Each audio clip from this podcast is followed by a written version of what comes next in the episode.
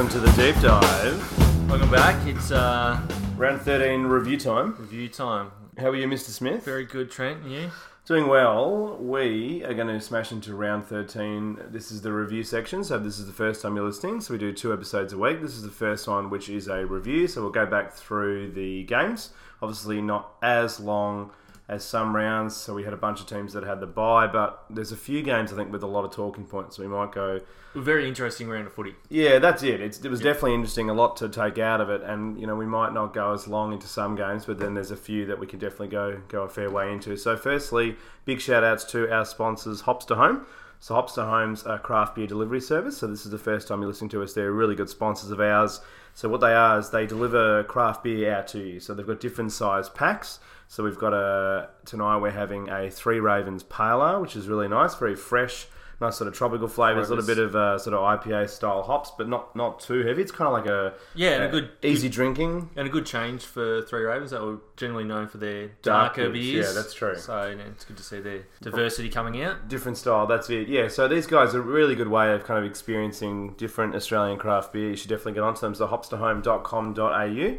So the, the pack at the moment, we've got a deal going. If you sign up, you get a $25 discount with the promo code AFL Deep Dive. So there you go. And that's on your first. That's on your first, First back. back. First back, not ongoing. ongoing. Otherwise, that would be an amazing deal. But still, that's pretty good to get you started. Absolutely. And um, and yeah, you should definitely give them a try. They're, they're really switched on guys. So hopstohome.com.au. Let's get into the games. Games.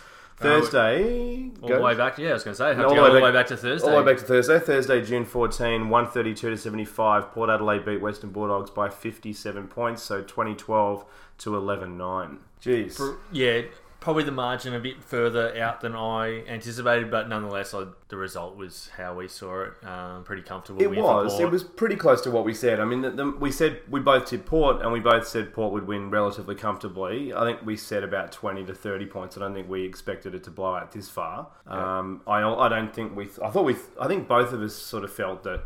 Dogs had a little bit more, you know, fight Fight. in them for, for this season, but I think that's pretty much been put to bed from this season. And yeah, you can't you can't discount the, the two injuries that they had during Massive the night. outs, yeah. yeah. so Easton Wood, um, so Easton Wood, if you haven't heard, is going to be out for the season. So that's it. That's it for him. Yeah. Um, and then Macrae, it looks like it's going to be. They're saying three weeks, but it, Probably with that sort of hammy. I mean, you could. I know they've got the bye, but I, I wouldn't be surprised if it boils a little bit further. Yeah, out. and if they're not competitive, why rush arguably their best player for the year back unnecessarily? So yeah, it's just tough. It's um, the season just gets more and more challenging for them. Looks like Bontempelli is going to be carrying the load for most of the rest of the year now. Well, I mean, it, this wasn't a good game. I mean, there's no other way to look at it unless you're a Port Adelaide fan. So the score at the end of quarter time, 5 5 to 1 point. So if we sound a little bit flat, that's why.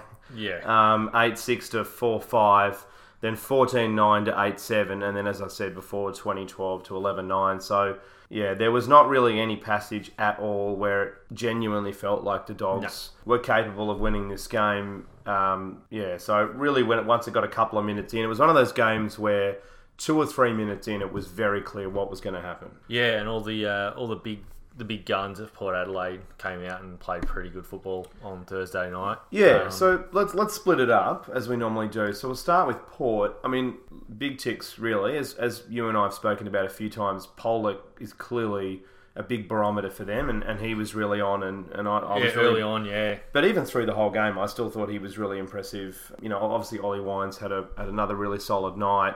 You know, you look through the stats. Dixon was better. Three goals, two is is good. You know, obviously not against amazing. That's the thing. It's one of these games where I don't think we can highlight too much. I don't read too much into the pluses because the the side they were playing just weren't very good. no, But um, you know, Rockliff better three one. That's probably his best game he's played for Port. yeah. But again, obviously hasn't played many And games as for we Port. said, having um, Wingard going to the middle frees Rockliff to go forward, and he d- did extremely well. Yeah. Three goals. So yeah. yeah, That's it. But I mean, it's yeah. We probably this game. I mean, it's really not a hell of a lot to read out of. It's more big picture stuff. But you know, obviously, Ollie Wines, 35 disposals, seven tackles. Like you know, he was he was amazing.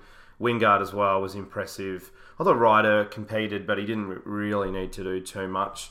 And we'll, we'll get into why in relation to the dogs ruck situation. But yeah, look, I think with Port, eh, there's really not much more to say these guys are they're they're uh, we've, we've repeatedly said they're at the you know sort of mid to top of that middle rung. Um, and I, I think they're capable. And look, And with the run home they've got, they, They've got they a great- easily exactly. finish top four. hundred percent. So they're sitting at seventh now. So we'll try to incorporate these a little bit into the games. Now we're halfway through. So they're sitting at seventh, as I said, on thirty-two points with one hundred and thirteen percent. So that's not too bad. And and as you say, they've got a bunch of games at home, and their run home is not too bad because they didn't finish too high on the ladder. So.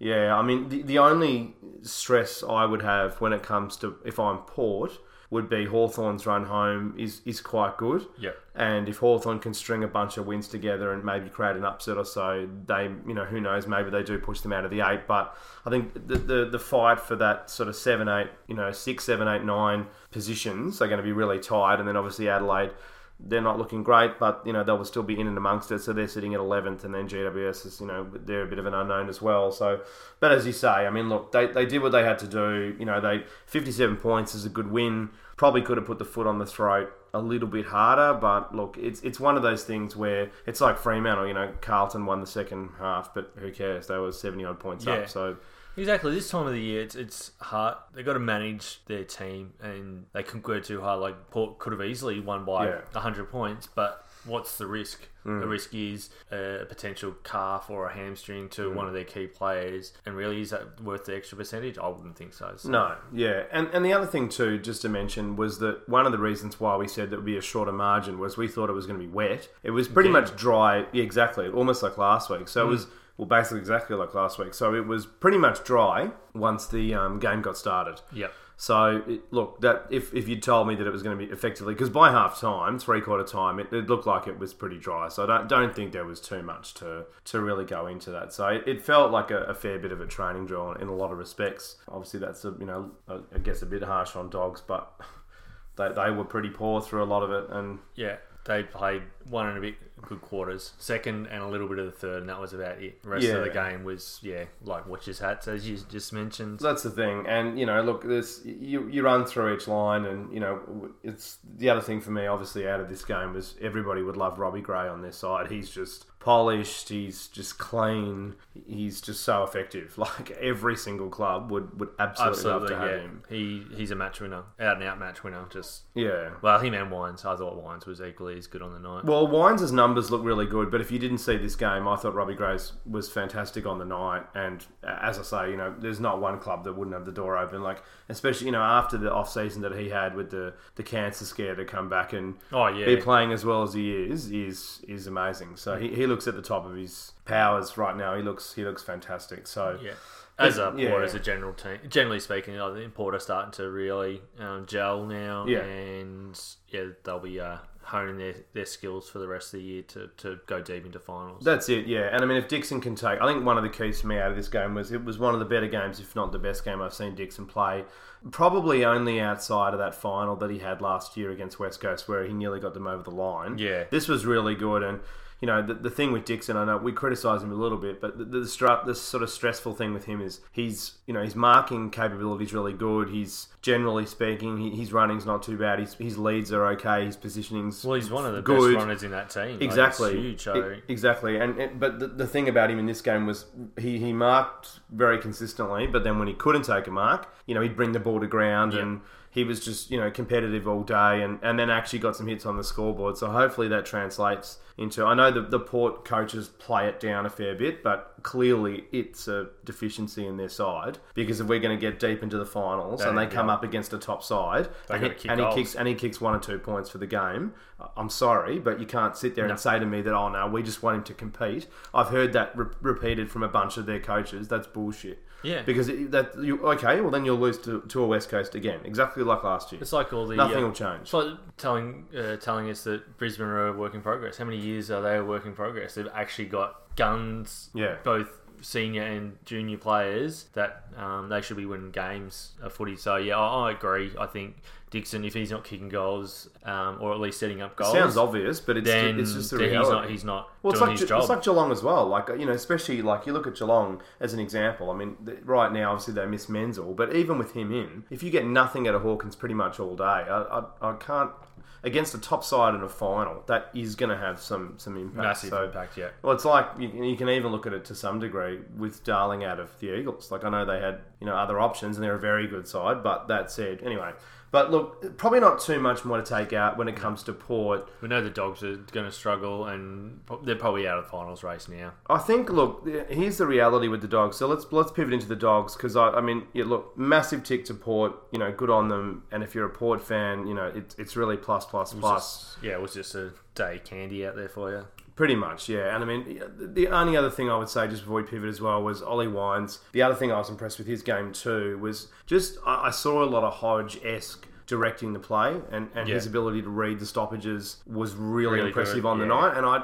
I spent. I didn't look at the stats throughout this game, and I, I just sort of watched it. And because it wasn't a particularly great game, I was sort of looking at other things, and that was really impressive. So I mean, he, he seems to be, if he stays at Port, seems to be their next captain. And tell you what, he looks like he's he's ready for the He's ready for it. Yeah, ready for the role. So, but let, let's get into the dogs. Um, look, look, yeah, they were awful. Obviously, there's no other way to look at it. The the first quarter, um, non-competitive. They they were, you know, they just looked completely shot. Port jumped them. Um, as I said, it, it just it literally looked like a training drill. Gowers was good. Like there was a, a couple of them looked okay. But yeah, I mean, there was not, not much out of that first quarter to, to really write home about. No. Bont kind of lifted a little bit later on, so into the second quarter they were better, but it, it was one of those games where it, it well look there's two two you look at it in two ways in one way 5-5 to 0-1 like it, looked like wow this could be car crash yeah, style like this could have been all over at half time. this could be a, like really bad. well real but real bad like 80 90 point bad Yeah. like Carlton Freo bad which like we'll get that bad, into Yeah,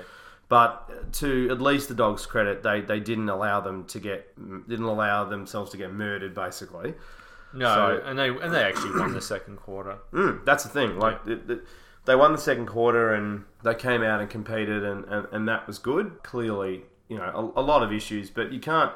You know, there's a couple of clubs where there's been so many key injuries, and I think the Dogs are, are definitely one. And there's just been such a lack of synergy this year with Yeah. players coming in and out. And you know, look, some of their kids look really good. Like again, Ed Richards had a great game. Uh, we've we've talked was a, really stack about yeah, him. yeah. You know, we both wrote him down in our notes. Like he, he looks fantastic, but Which is all good and well, but you, you can't expect someone No. that young to be the best player. no, not at all. Bonus of it, he is, but you would want so many more senior players stepping up. And they, yeah, as I said, a lot of key injuries to personnel that help their structure. And obviously, when the players are coming back in that you would expect to stay, they're not even playing that well. So, Yeah. yeah, it's really hard to figure out where they go from here, how the rest of the season looks for the Dogs. I just had a quick look, and I can only pencil in two guarantee wins mm. for the rest of the year, potentially three.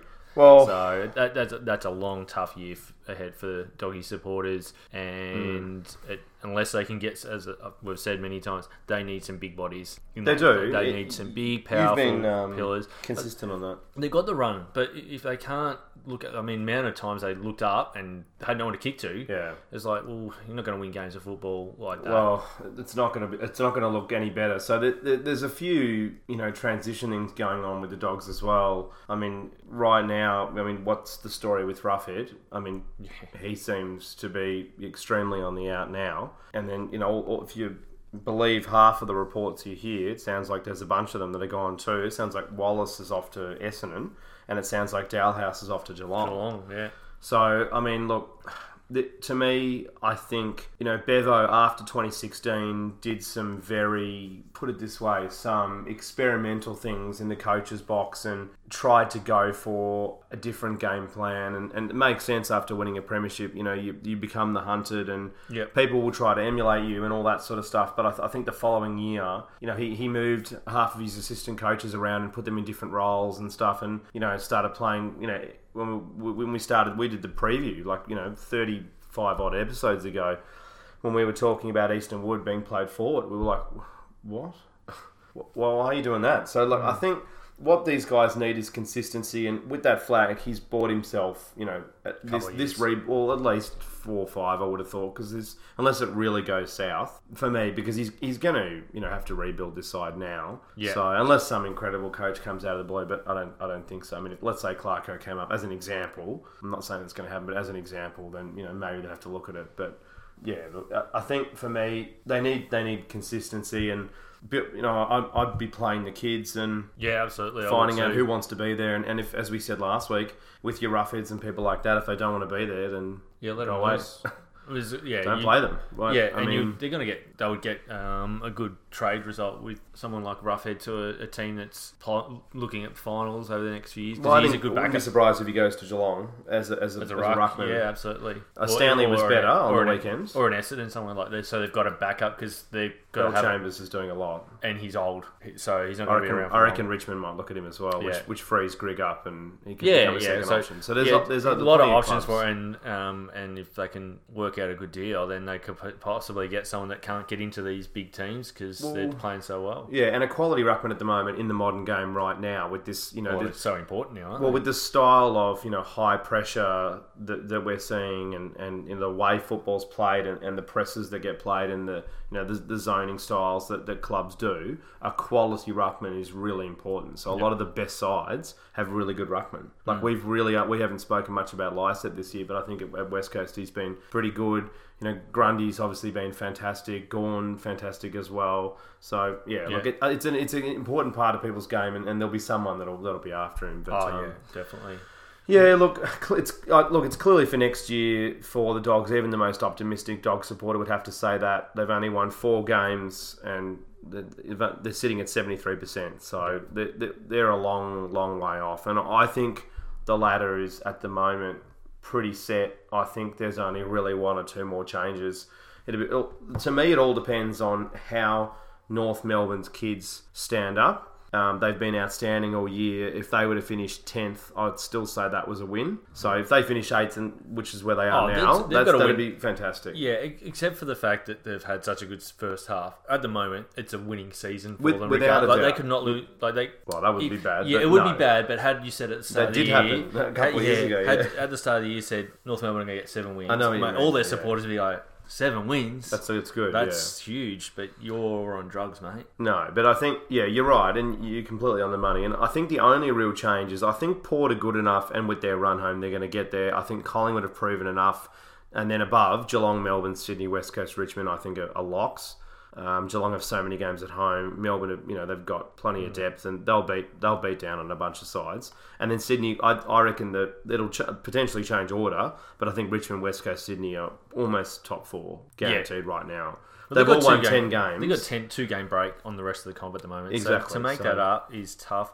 I think there's. I mean, Adelaide still are Hawthorn's the big one to come in. Yeah, and GWS. So, but it's so hard for them to make up that ground now to get in. Yeah, Um, and the big problem with GWS as well is their their ins are still potentially a few weeks away, and it'll take two or three weeks for them to get ready for AFL level. yeah. We've seen so many times this year, even really quality players take time to, to get up to speed with the way AFL's played now. It's it's so fast, it's so hectic. So I, I don't know. I, I, I think the, the the only real thing for me that could change is either GWS and and or Hawthorn coming in, and then let's say Port had a real you know serious dip or some big injuries or something like that. But yeah, I think the uh, the the rest are pretty safe. But in terms of the dogs, yeah, big big struggle town. Look, yeah, I, I- I don't think there's too much more we can take out of it. It's it's it's next year, and there's as we said, there's some encouraging signs with a bunch of their kids. But you know, if, if I'm you know working in the, the coaching department of the dogs, I'll, I'll be playing your Englishes and people like that, and and just get their their you know games into their kids and.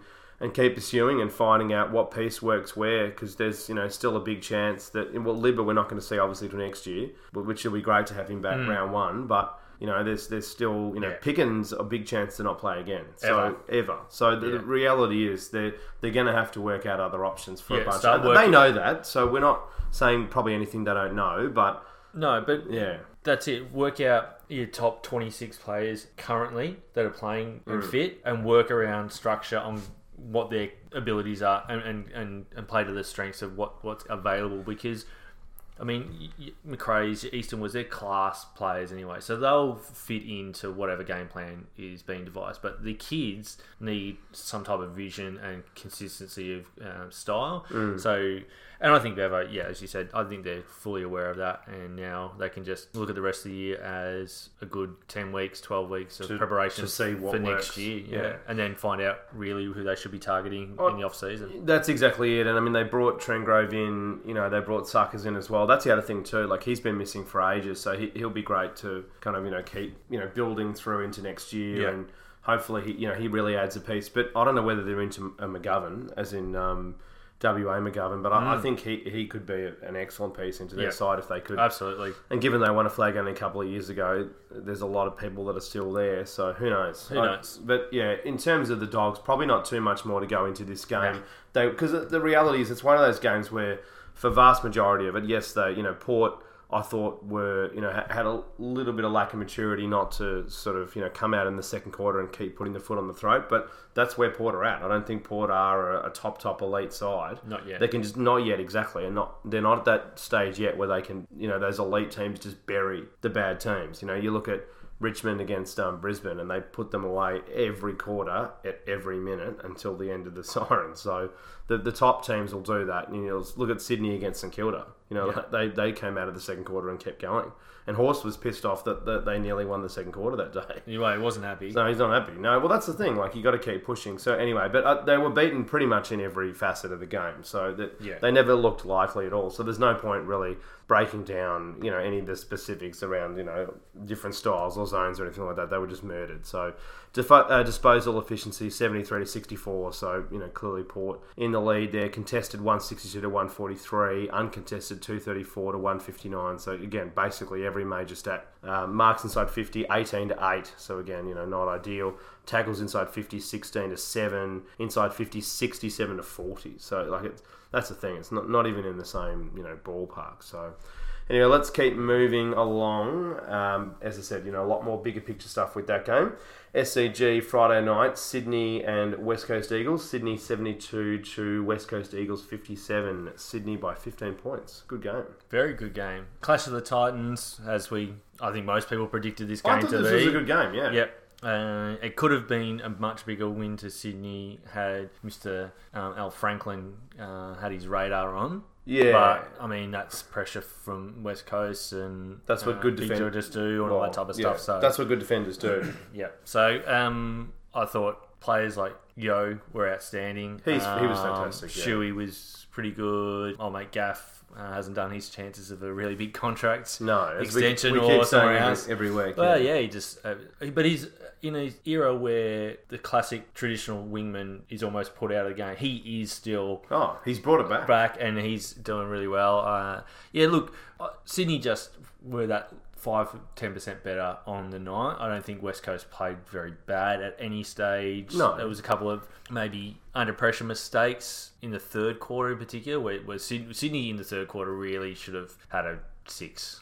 Five or six Put the foot down a bit more, yeah. They just couldn't do it on the scoreboard, which again, that's um, credit to West hurts you the Coast. most, yeah, yeah. and West Coast pressure um, in the back half. So yeah, I liked it. It was a really good game. It was a real sort of arm wrestle game. I mean, you know, it might not have been the most aesthetically pleasing game to watch for some people that are, you know, fans of really high offensive games, but I, I really liked it. I mean, you know, again, scoring not massively high, 72 to 57, but I still really enjoyed it. I agree with you there. I mean, Yeo was outstanding. He, he's just an absolute freak. You know, wouldn't um, Brisbane have loved to have kept him? Um, Kennedy, two goals, one. I, you know, he, he struggled, I thought, three sections of the night. Yeah. Probably one of the worst games I've seen him play, but again, he's such a good player. His ceiling's very high. They miss Darling. That's the you know very obvious thing. I mean, I thought as well Sydney's kids were just a little bit better than West Coast kids as well. I thought you know the Eagles missed a Barrass as well. You know he was Yeah. a, an out, which was weird how we kind of predicted that. I don't know how we got onto that, but it did seem like that. I, I know what you mean by Shuey. He did some good things through the game, but to me, he did look just not quite ready. But I mean, look, next week I think he'll be really good and he'll be you know very very on. But he not not, not bad. It just sounds harsh, but Yeah. he just looked a little bit off, just just a little bit. Like he just sort of looked five ten percent similar to Hannebery. They both the two of them just looked a little bit off, Yeah, even Han- more so Hannebery. I, Hannebery I, still yeah. concerns me. I, I don't know whether it's Well, we, because said, they don't we spoke have. about it weeks ago. yeah, and I don't know why they're still playing. Whether they think it's just what he needs is conditioning, so he's just got to play games. Well, we thought that, and after watching this game, I'm not sure that's the case. Yeah, it's like he's he's lost a bit of his pace. It doesn't look like he's got the fitness base either. He doesn't seem to be able to. I mean, he's a running machine. That's what he's known for, as well as his tackling, um, Yeah. um, among other things. He just doesn't look like he's got the engine at the moment to be able to really run out a whole game through the midfield. So I'd, I'd be concerned if, if I was a Sydney supporter, knowing that he's so important to their structure. Yeah. Interestingly, with Hannebery, while we're on him, um, so last week, so this is the thing. So Hannebery's stats line: twenty-four disposals, three kicks, twenty-one handballs. Now, if you run through the Swans lines, and if you sort of think a bit about the Swans game plan, that's unusual to have that many handballs. The rumor with him is that he has a groin injury, and that's why his kicking efficiency he feels is way down. So he's just not confident in it. He's Yeah. just trying to pace it out and then handball it up. And if you look at last week's game, his handballs are down and Yeah. kick is up. Oh, So. I, look, it's a. I noticed that as well when I was watching the game, um, and I was just looking at the stats a little bit through it. I thought, wow, that's that's a little bit there. But um, yeah, look, it's it's it's interesting, isn't it? Like, what is the story with him? And and we, you know, we're just not going to know. It, it's a it's a situation of, as you say, it, it does. We both said that. It, it seems like he just needs some some games to build. But uh, yeah. Anyway, it, it, it if it keeps happening, uh, it does seem to be to their detriment. So I, I think they're going to need to work out another solution. And given how good their kids are, I mean, Yeah, they, it's they, not like they're lacking they won depth. exactly. They won without McVeigh, without really any issues at all. I mean, Mm. That's the thing. You've got a lot of quality players like your Lloyds that Oh, just come in and, and step up. So I talk about he's my heat checker. easy heat checker. Yeah, So it was tell us about Jake Lloyd. He so was great. he's been I, he's been super consistent all year. He he's probably on the if you were looking at all Australia, he'd be in that forty or so that they, they select to uh, narrow down, and he's been uh, hasn't haven't missed a spoken beat. about him too much. A No, little bit. a little, bit. I mean, you look at this game though. The run off halfback, um, his ability to hit up uh, targets. He's so clean with the ball as well, and he provides a lot of extra um, dash. I guess like what Jetta was for them years ago before he went to West Coast. Yeah. Uh, he just the thing with Jake Lloyd is his um, first instinct is to defend uh, and then use his attacking flair uh, once he gets the ball. So he had a really good night with 28 disposals Yeah. uh, at 92% efficiency. So um, yeah, I thought he was. That's I a good night. very good night uh, in a in a team um, with players like Hannebery. Ken, I know Hannebery's not um, up to scratch at the moment, No, but, but- Kennedy and uh, Heeney and all these other big names. uh, He uh, he just goes about his business and doing all the, the small stuff. So he had 10 rebound 50s, which um, if you're running off the halfback, uh, your coach is going to be super happy if you did that week in, week out. That's the thing, and he, he basically came in and played that McVeigh role really, Yeah. really well. And I know a few of them kind of switched in and out, like Aliir did a little bit of as, as well. But generally speaking, I thought he covered that off really well. So we'll keep going with Sydney. Obviously, they Hmm. won the game. Look, you know, great night. I mean, McCartin looks like a player, which is really encouraging. They just keep finding these people out of out of the blue. You were just talking about Jetta before. Right now, I mean, so when West Coast and Sydney, speaking of, did the trade, so they traded Lewis Jetta from Sydney to West Coast, and then got back Callum Sinclair, and I think they got a very late pick as well. Right now, that looks like a win. So Yeah. you would take, and, and Sydney looks stupid for, for dealing it for, for Callum Sinclair, time, who'd, but- who'd had a terrible grand final against Hawthorn. Yeah. And then now, look at him now. Look at him now, So yeah. I mean, he, he's one of the better ruckmen in the game. That's that's just the reality now, and he, he hits Super the scoreboard as well. Yeah, that's exactly right. He's a running ruck. Mm. So, but yeah, look in, in terms of Sydney, you know, Kennedy I thought was better as well. He looks like he's building throughout the season. Um, you know, I thought Aliir's game was great. I was Yep. really impressed with him as Love well. his new haircut too. Yeah, he's got the um, got the mohawk, mohawk, which is which is good. Old mate Ollie Florent as well was fantastic. Grundy and his 250, 250, yeah. superstar. He's one of our favourite Oh, players. I love Heath. We both love Yeah. that man. Um, Cunningham was fantastic. I thought um, Ronk as well was really good. Look, they look every every line you can you can find stars, and, and a lot of them you, you're just learning their names. So it, it's just amazing Yeah, how they, how they keep really doing this. Yeah, Smith as well. Like that's the thing; they've just got a, a bunch of really, really solid kids, and it's just a really nice mix. They've got some middle-aged players that are, that are quality that are still adding very much to the side. They've got a couple of matures, but not too much. They've just got such a beautifully balanced list. It, Yeah. it does look like a list that could go on and win a premiership. So it'll be really interesting to see how they go this year. And the big challenge for them is winning away, but they've been really good away this year. So Yeah, you know, I it's- mean, it's still. I good mean, side. I, will, I think the whole Sydney not winning at the SCG from the start of the year is done. it was rubbish. Yeah, So, I think that was garbage. just, just well, we said that though. We weren't buying into it. It's still one of the hardest places to win a game of footy. Is Yeah. at the SCG, especially when the Swannies are up and about. They And are, one of our listeners pointed out as well that uh, Sydney had a lot of younger kids that just purely wouldn't have played that many games at the SCG. So Yeah. when you factor that in, like yes, it's the side, but when you look at the, the, the lineup, like there's a bunch of people that like Ronk. uh, He's played like what has he played under under maybe three or four games there. basically no games. So that's the thing. Like it's just going to take time. But um, Rampe as well.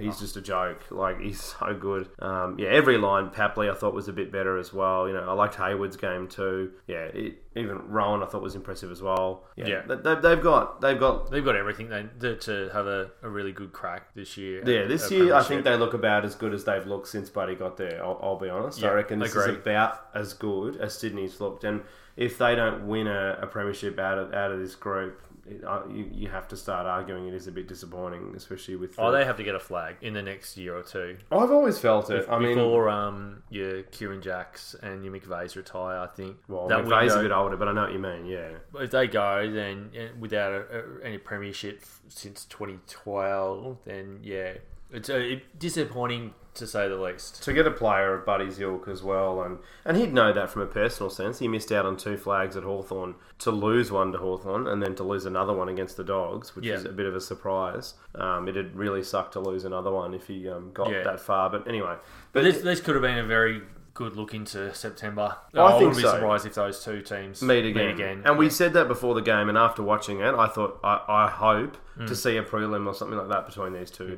It'd be really exciting, yeah. So, but um, probably not. Again, I don't think a heap more to say.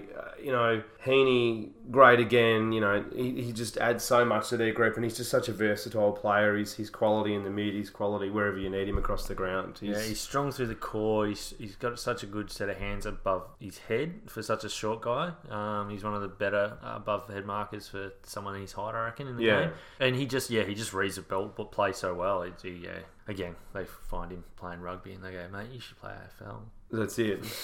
I think um, a couple of things with Sydney. I mean, I thought that they a couple of times were a little bit too conscious. It's funny, like it's so funny. They get damned if you do, damned if you don't. So they were. I, I thought they, and I don't want to be too critical, but I think at a couple of times, Buddy was actually a good option. And then they thought, nah, we don't want to be too buddy centric. We'll go the other way, and they kicked to a worser option. Yeah. And then a bunch of times they thought, oh, we better go to buddy, and it was a worse He's on, option. he's on. And some, but that's the thing. It was, it's so hard to read, and it's Yeah. it's also as well like McGovern's such a good defender. Like you know, he might not have much. Like from from their they're on the ground, so from their perspective, you'd be thinking, oh yeah, you know, he's got a real, Buddy's got a real chance at this. And then you know, chips it in. Let's say a Florent or someone like that chips it in, and then you know you think, oh, yeah, there's no way McGovern's going to catch up with him, and then and, and then he gets a fist exactly. Yeah. So that's the thing. Like it's. I I don't want to be too too sort of critical on that. I think they got the balance relatively good. Buddy, you know, Yeah, and had he should kicked- really have kicked it. Had he, I was going to say, had he kicked Yeah, 5 2, that's then, exactly it sound, it. then it sounds like they played a perfect game of footy. So, A hundred percent. So it's yeah. I think there's probably not too much more to take out of this from a Sydney perspective. Uh, All the things that we've already said, they look like an amazing side, and they're ready. They're ready to Yeah. make a push. I think that's very very clear. And you know, I, I wouldn't want to be playing Sydney at the SCG in a final. That, that Definitely not. be- No, and I, I think we'll see Sydney win most of their games now in that sort of 20 to 30 point bracket consistently. Yeah. I think they feel very comfortable with their game plan. And with that added youth that they've put in this year and last year, they all know each other's role very, very well. And that's, I mean, that's always been a strong point of um, Longmire's teams. Yeah. He gets them up and going pretty quickly, except for obviously last year there was, multiple facets to the reasons why they were zero and six at the start of the year. But as soon as they got their players back on the park, well, we know what happened. They basically just missed out on another grand final.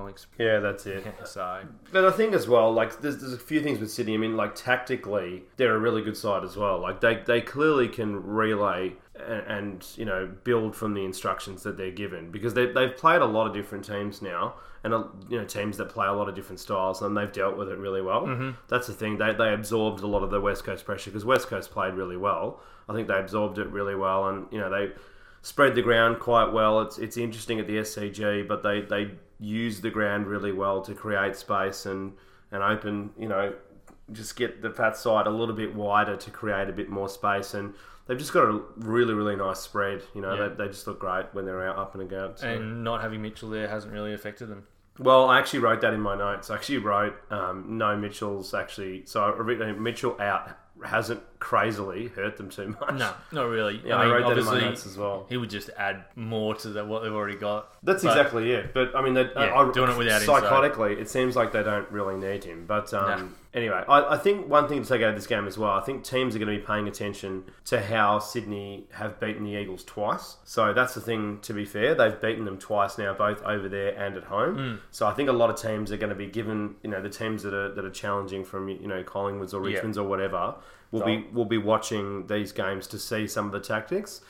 I mean, I, I don't think there's. I mean, I, to me, I don't see any kind of very obvious tactics. I think they play very man on man with them, which works. I think they they spread them really well. I think West Coast a few times though have taken the bait a little bit too much. Like I think I've noticed in those two games, Sydney have you know they've they've played in a style where they've peeled a few, they've tried to peel a few defenders out and just created a bit more space for their forwards and a couple of times the West Coast players have taken the bait little tactics like that Mm. to me you know minor blocks as well that you know that they All the best blockers in the comp, aren't best blockers in the So- comp. Exactly. Well, they actually just uh, t- according to champion data, they are. So that's the thing. Obviously, they, they use that very well against West Coast, um, and you know, they they block Kennedy out of a stack of um, opportunities. So that's the thing. Like, I don't think any of their tactics are too bizarre, but they they obviously have a very good understanding of, of their team. But look, yeah, I, it'd be fantastic to see these these two in a final. Yeah, said. but I think a lot of teams, as you mentioned right at the start, there is they'll if they play West Coast coming up, there will be more man. on- So they'll see if they can go man to man with them and just make every West Coast player accountable. just pressure, pressure, Yeah, constant. Because if you're playing zone type defense and whatnot, and setting up your structures like that, West Coast are so quick by They'll run through it. yeah, they'll, yeah, not only leg speed, but their foot, like Foot speed, yeah. And and also And that's what Richmond did wrong. So if you compare, so as an example, I was thinking about this yesterday. If you compare Richmond's game against West Coast versus Sydney's game, I felt watching it on the naked eye. I don't have the data to back it up, but it certainly looks like. And if you look at the pressure counter, that Sydney's pressure was significantly higher up than Richmond's in Yeah. that game. So champion data measure pressure, and they I don't, it's it's filled with like a whole bunch of different numbers. So like tackling and a whole a whole mm. bunch of different factors. Um, and th- that's the way to play West Coast. You've got to have extremely high pressure, and I think you know man on man, and I think force them to handball and hopefully create turnovers because that's the thing at the at the moment. The, the number one way you can score at the moment in, in the game is turnovers, whether you like yeah. it or not. It, it's not very aesthetically pleasing, but it, it is what it is. And you know, uh, just try to create an error, and I, I think it's it's the only real way to do it. And, and the, the style and the way that Sydney block West Coast is working. Yeah, clearly because they've Clearly. done they've done, Done it twice. twice. That's the thing; you can't dispute it now. They've done it there and here. Yeah. Uh, well, in Sydney as well. So. Anyway, we'll keep moving into West Coast. I mean, yeah, look, it was not like they had a bad game. I thought Yeo had one of the better games of a player I've seen this year. Yeah, uh, he was hands down. He was hands down probably the best player on the ground. Well, two goals, one, 29 disposals, eight tackles. yeah, he was everywhere, and he al- Everywhere. Five almost marks. got West Coast up and in the lead in the. I think it was the early part of the fourth. Yeah, yeah. Yeah, it, it just seemed to be everywhere, touching everything. So no, he's He was a joke, He's yeah. really turned into a, a, a top flight mid now of the comp. Yeah, and that's it. And that- that's why it was so average when he left Brisbane because there was a lot of people in industry that really felt that he was a you know a real serious player that he could develop into someone that, that could really play. So that that's not ideal for them, but look great great for West Coast. Um, yeah, look, they they the obvious thing about it is that they, they missed another target, and if they've got Darling. Geez, uh, I think it does flip this game, either Oh, the other way or it gets it very, very close because they only lost by 14 points, and Darling's already shown this year that he's very capable of. Well, know, just means a Grundy Pushing. or a Leary or one of the other big key defenders another thing to has, worry about. has to man up on Darling, and they can't just uh, roll off uh, Kennedy and, and do a lot of intercept. It's, it's too dangerous Yeah. to that. So yeah, it'll be interesting uh, come later in the year when Darling back. He's still about a month away, isn't he? Oh yeah, he's still. I reckon he's longer. bare minimum two to three weeks, but Yeah. he's easily going to be back by finals. But that's the thing. So you know, their forward line normally would be LeCras, Darling, Kennedy, Yeah, which is And very good. But it, the lineup was LeCras, Lycett, Kennedy. Yeah, so Lycett is Lycett's as good, but he's yeah, no Darling. Exactly, yeah, and also doesn't have the speed as well. So there was a few few things that just didn't make it ideal. Rioli looked also a little bit undercooked as well, so he came back in, just didn't look. Um, I don't think up up to speed. No. Liam Ryan as well, so twelve disposals, thirty three percent disposal efficiency. Like he just couldn't deal with the pressure as well. Thought Cripps was you know serviceable. I thought you know there was some there was some quality things about him. Gaff was fantastic. Um, you know Redden was Redden good was again. good as well. Yeah. Sheppard, I thought, you know, he was okay. Like that's the thing. Like they, they weren't they weren't exactly bad. I thought there was some good signs from Duggan as well. You know, Hurn was amazing as well. I thought Yeah. Hurn was he's so underrated. We, we talk about him a lot. So- Ridiculous. well, he's And- like your Grundy as well. Oh, yeah, for sure. two super underrated. And And had they been playing basically anyone else in the comp, they would win. That's the, the thing. with the game they played. Even it's just with- that Sydney were that good. exactly, yeah, that's the thing. I think you know they, they would have beaten probably 13, 14 sides. Yeah, But, you know, but yeah. Anyway, that's it is what it is. But look, they they they can afford to lose the game, and, and they'll be back, and you know they're they're very firmly entrenched into this season. But yeah, look, without Darling, the reality is they're going to beat most teams. So you know, you look ahead, they've got West. Um, sorry, they go to Essendon. They're in the West um, next week, and I think they can absolutely beat Essendon, even with Darling out. yeah. And then they've got Adelaide. Then they've got Adelaide, which is a very, again, a very winnable game given where Adelaide are at. And then, then a, then a really cracking game against the, The Giants, so- especially the Giants get some. well, I think he'll be back for that game. So I think the Giants game, I think that's the one they're they're you know marking to be a, a return for him. But um, yeah, look, it's it's interesting at the moment. I, I think the, the, a lot of this game was these two teams feeling each other out as well and kind of working out what the you know potential deficiencies are going to be. And I think Longmire rolled the dice really well into thinking that Liam Ryans and Rioli's might be a little undercooked and, And- not and able not- to compete in this style not, of game. Yeah, and probably nervous with the type of pressure Mm. that comes with big games interstate against a big club. Also, I, I, only, I honestly think that West Coast look at this game and go, okay, this is a good loss for us because, as you said, they can look at where their deficiencies are and structure a plan C or a plan D Mm. to go with if they find themselves in this situation again, especially if they don't have Darling or if Kennedy goes down. So that they've Yeah.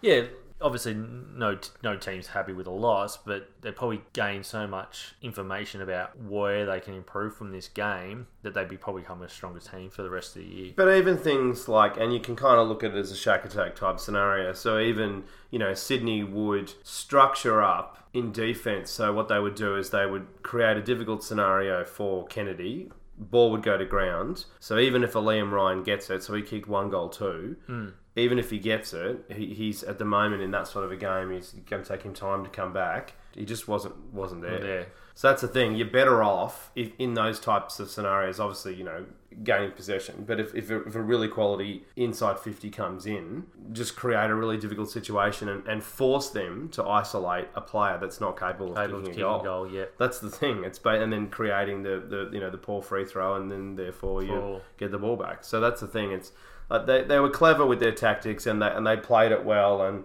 you know they kind of forced them to isolate players that just weren't up to it. But the big challenge for most of the AFL at the back end of the year is that there's going to be a Darling in there as well, and you don't want Kennedy Darling. That's the big thing about why this club has won that many games and they look really dangerous. Yep. Is you don't want the Kennedy or Darling to get the ball. No. And the, the thing about you look at Carlton, who gives a shit who gets the ball? That's the thing. Like I, I don't mean to be rude, but it's just the reality. But when you look at the top sides, that, that when, you, when it comes to a lot of these, you know, more you know, kind of deep dive type structures, like that, They're think they're they're hundred percent planning for this. This that's not a that's not a coincidence. Oh, definitely not. Absolutely no way. They would have practiced that during the week for sure. Oh, definitely. And it works, yeah. And that, and you know they, they they push the block as far as they can without being penalised. And why wouldn't you? I mean, if you can get away with it.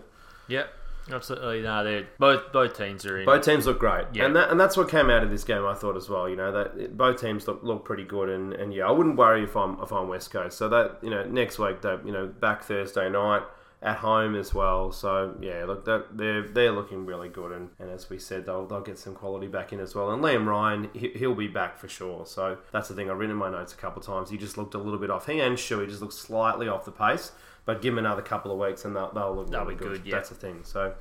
Next game, which was a horrific game. Um, now, firstly, is mild apologies when we said we would tip Catton. Uh, so Blues and Freo, Carlton forty six to one hundred three. Fremantle beat Carlton in the end by fifty seven points. We did we did say though at that stage of the week when we were recording, as we normally do on the Monday night, that if if Hill, Fyfe, and because we didn't know the teams, and Sandlands would come in, we very changed hard. the tip, yeah. Yeah. And then on top of it, I forgot to mention. I actually I had it written down in the notes. I went back and had a look, but it's Fyfe's. Uh, it was Fyfe's one fifty. yeah. So that's the other factor as well. Like I know milestone games don't mean e- everything, but I think that's probably a Probably big one. yeah. I would have thought that's a fair big one. So And yeah, well, look, Mm. we've already probably gone over Carlton and their inability to play football many times this year. Well, so they didn't kick a goal until th- the third quarter. So the score at quarter time, so you, I'm sure you probably all know this by now, but end of quarter time, zero goals, four to six, three. End of um, so end of the half, seven points to 12-5. So on top of it, Fremantle were fairly accurate, um, and then Fremantle just thought, oh, let's put this out of their misery, and then so three seven to 14-10, and then six ten to 15-13. So it's yeah, it was a, it was a sickening game, and I mean, so if you didn't see this, you should look up the footage. Carlton uh, fans at halftime booed them basically off the ground. Like I know they had to leave the ground anyway, but they, they booed them. Uh, interestingly, as well, there was no Auskick at halftime, so I guess they already saw an Auskick match Mass, yeah. for the first half. There's no point getting the kids out and subjecting them to that. So. No, no, not at all. No, so give them a couple dollars to not, not bother going out there. Take that to the milk bar. It's a horrific game. I mean, at one point it was seventy-seven to seven, which is outrageous. Uh, yeah, look, I, I don't think we thought the Blues had further south to go before going north. No, I mean, if Fremantle were sitting third on the ladder, Oh yeah, sit enough. there and go, yeah, they probably didn't annihilate them. They're only about three or four positions above them on the ladder with only two more wins or something to that effect. This should have not never been a blown out, let alone. a couple Yeah, more, loss. but I know what you mean. But Fremantle are six six wins to Carlton's one. They still only won the one game. But I know I know what you mean. In that Carlton are a bottom side, but Fremantle are clearly a middle rung side. They're not West Coast or you know they're not Richmond or a Sydney Yeah. or someone like that. And I wrote them off two weeks ago. But clearly, completely, so well, let's start with Freo. yeah, So let's start with Freo. It's Like, they because obviously, played- yeah, obviously played extremely good footy against the woeful teams and Ne- Fyfe and Neale. Neale, yeah, Fyfe Neale show. So yeah, Neale three goals, thirty three disposals, four tackles. You know, great. Um, his one fifty two one. 30 disposals again, bunch of tackles. You know, yeah, materials They both went. At, they both went at close to ninety percent efficiency too, which is ridiculous. Well, they didn't have so No defenders on it, well. Neale had the Dylan Shiel shield through this game, so he couldn't be touched. Um, they were allergic to him throughout the game. Hmm. Ballantyne, you know, look, did what he had to do. Whatever, you know, such a busted game. Mundy, um, yeah, look, they've, they've got some really quality kids, and Adam Cerra, I, I again was really impressed with. I actually had him in the notes last week. We just ran out of time, but you know, he's he's fantastic. He, he looks like he's a bit of a sneaky to win the um, Rising Star. He looks he looks great if they keep winning. Um, Cox, you know, didn't quite do the, the four goals that he did last week, but you know, he was still serviceable. You know, the, the, the good encouraging thing about Fremantle. You know, a few weeks back we were a bit stressed about how little spread of goal scorers Fremantle Yeah. had, but they had over ten, so that that was really encouraging to see. But obviously, you know, it's the sort of game where Scarlett would be kicking goals. Like it's it's not a Yeah, exactly right. This was against Could've- um, could've training drill, so yeah, that's exactly right. They could have just lined players up to kick extra goals if they needed to. they basically did it a couple of times. So Mundy was, you know, fine, but yeah, it's really hard to kind of get a read on how good Fremantle are after this game because Carlton were sickening, and they could smell it early. Within two or three minutes, you could see the Fremantle guys were, yeah, I think think they were they were pretty was pretty clear very early to everyone in that stadium Yeah. that Carlton were cooked, and that this this was a very serious uh, chance of getting some percentage. in Carlton, all of a sudden, they've got to, there's got to be just as much pressure on Brendon Bolton as there is with uh, To say the Richardson at St Kilda. Well, and Stu, well, no, it's not Stuart Dew because it's this year, but it's going to have all different types of pressure come the end of the year. and next year as Yeah, well if, year, yeah. if they lose um, a bunch of players too. But he looks, yeah, he looks in all sorts, doesn't he? I mean.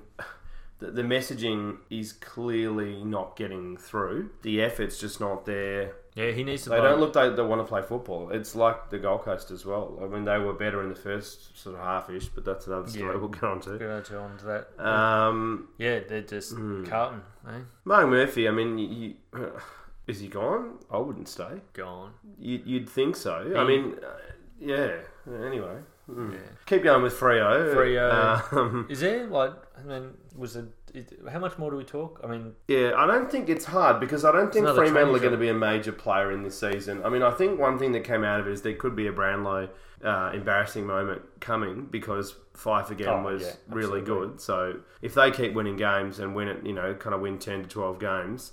When Ablett won it, you know, the Gold Coast without making finals, you never know. Maybe he could do it as well. So, but um, Blues' effort was sickening. There's there's no real other way to look at it. I know we keep you know trying to talk about Freo and then we pivot back to Carlton, but well, how can you not? I mean, that, that- that's the story out of this game. Like they were disgraceful. That's that's just the reality. I mean, and there's just no effort, and there's no synergy between their sides. So yeah, you know the scary thing is? They get to play Carlton at Optus in about six weeks' time. What, Again. again? Yep. oh wow, Yeah, they play each other again in round twenty-one.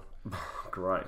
Yeah, so yeah, Freo Freo could almost sneak, sneak That's the into thing. finals. They've got they've got a pretty easy run home. Fremantle are another one that are a big chance because they, they finished really low last year, so their their run home is actually not that bad. Yeah, and a lot, still a lot of games at home too to, to come. So yeah, they could uh, they could be as sneaky, but you know, if fit eight teams in a into the finals, so they've still got a little bit of groundwork to make up on. There's going to be some good sides that don't make finals this year. Yeah, absolutely. I reckon the other thing too is youth is no excuse. So I've written down in my notes as well. Doc has actually had less experience. They were younger, so don't tell me Mm. No. know, they're really young and they've gone to the draft and blah blah blah. They have, but there was a stack that are brand new in this side. So Yeah, Carlton seem to not know what the game plan is, who their teammates are. well, it's Andrew Brayshaw's first year, and how many he's played? Like what?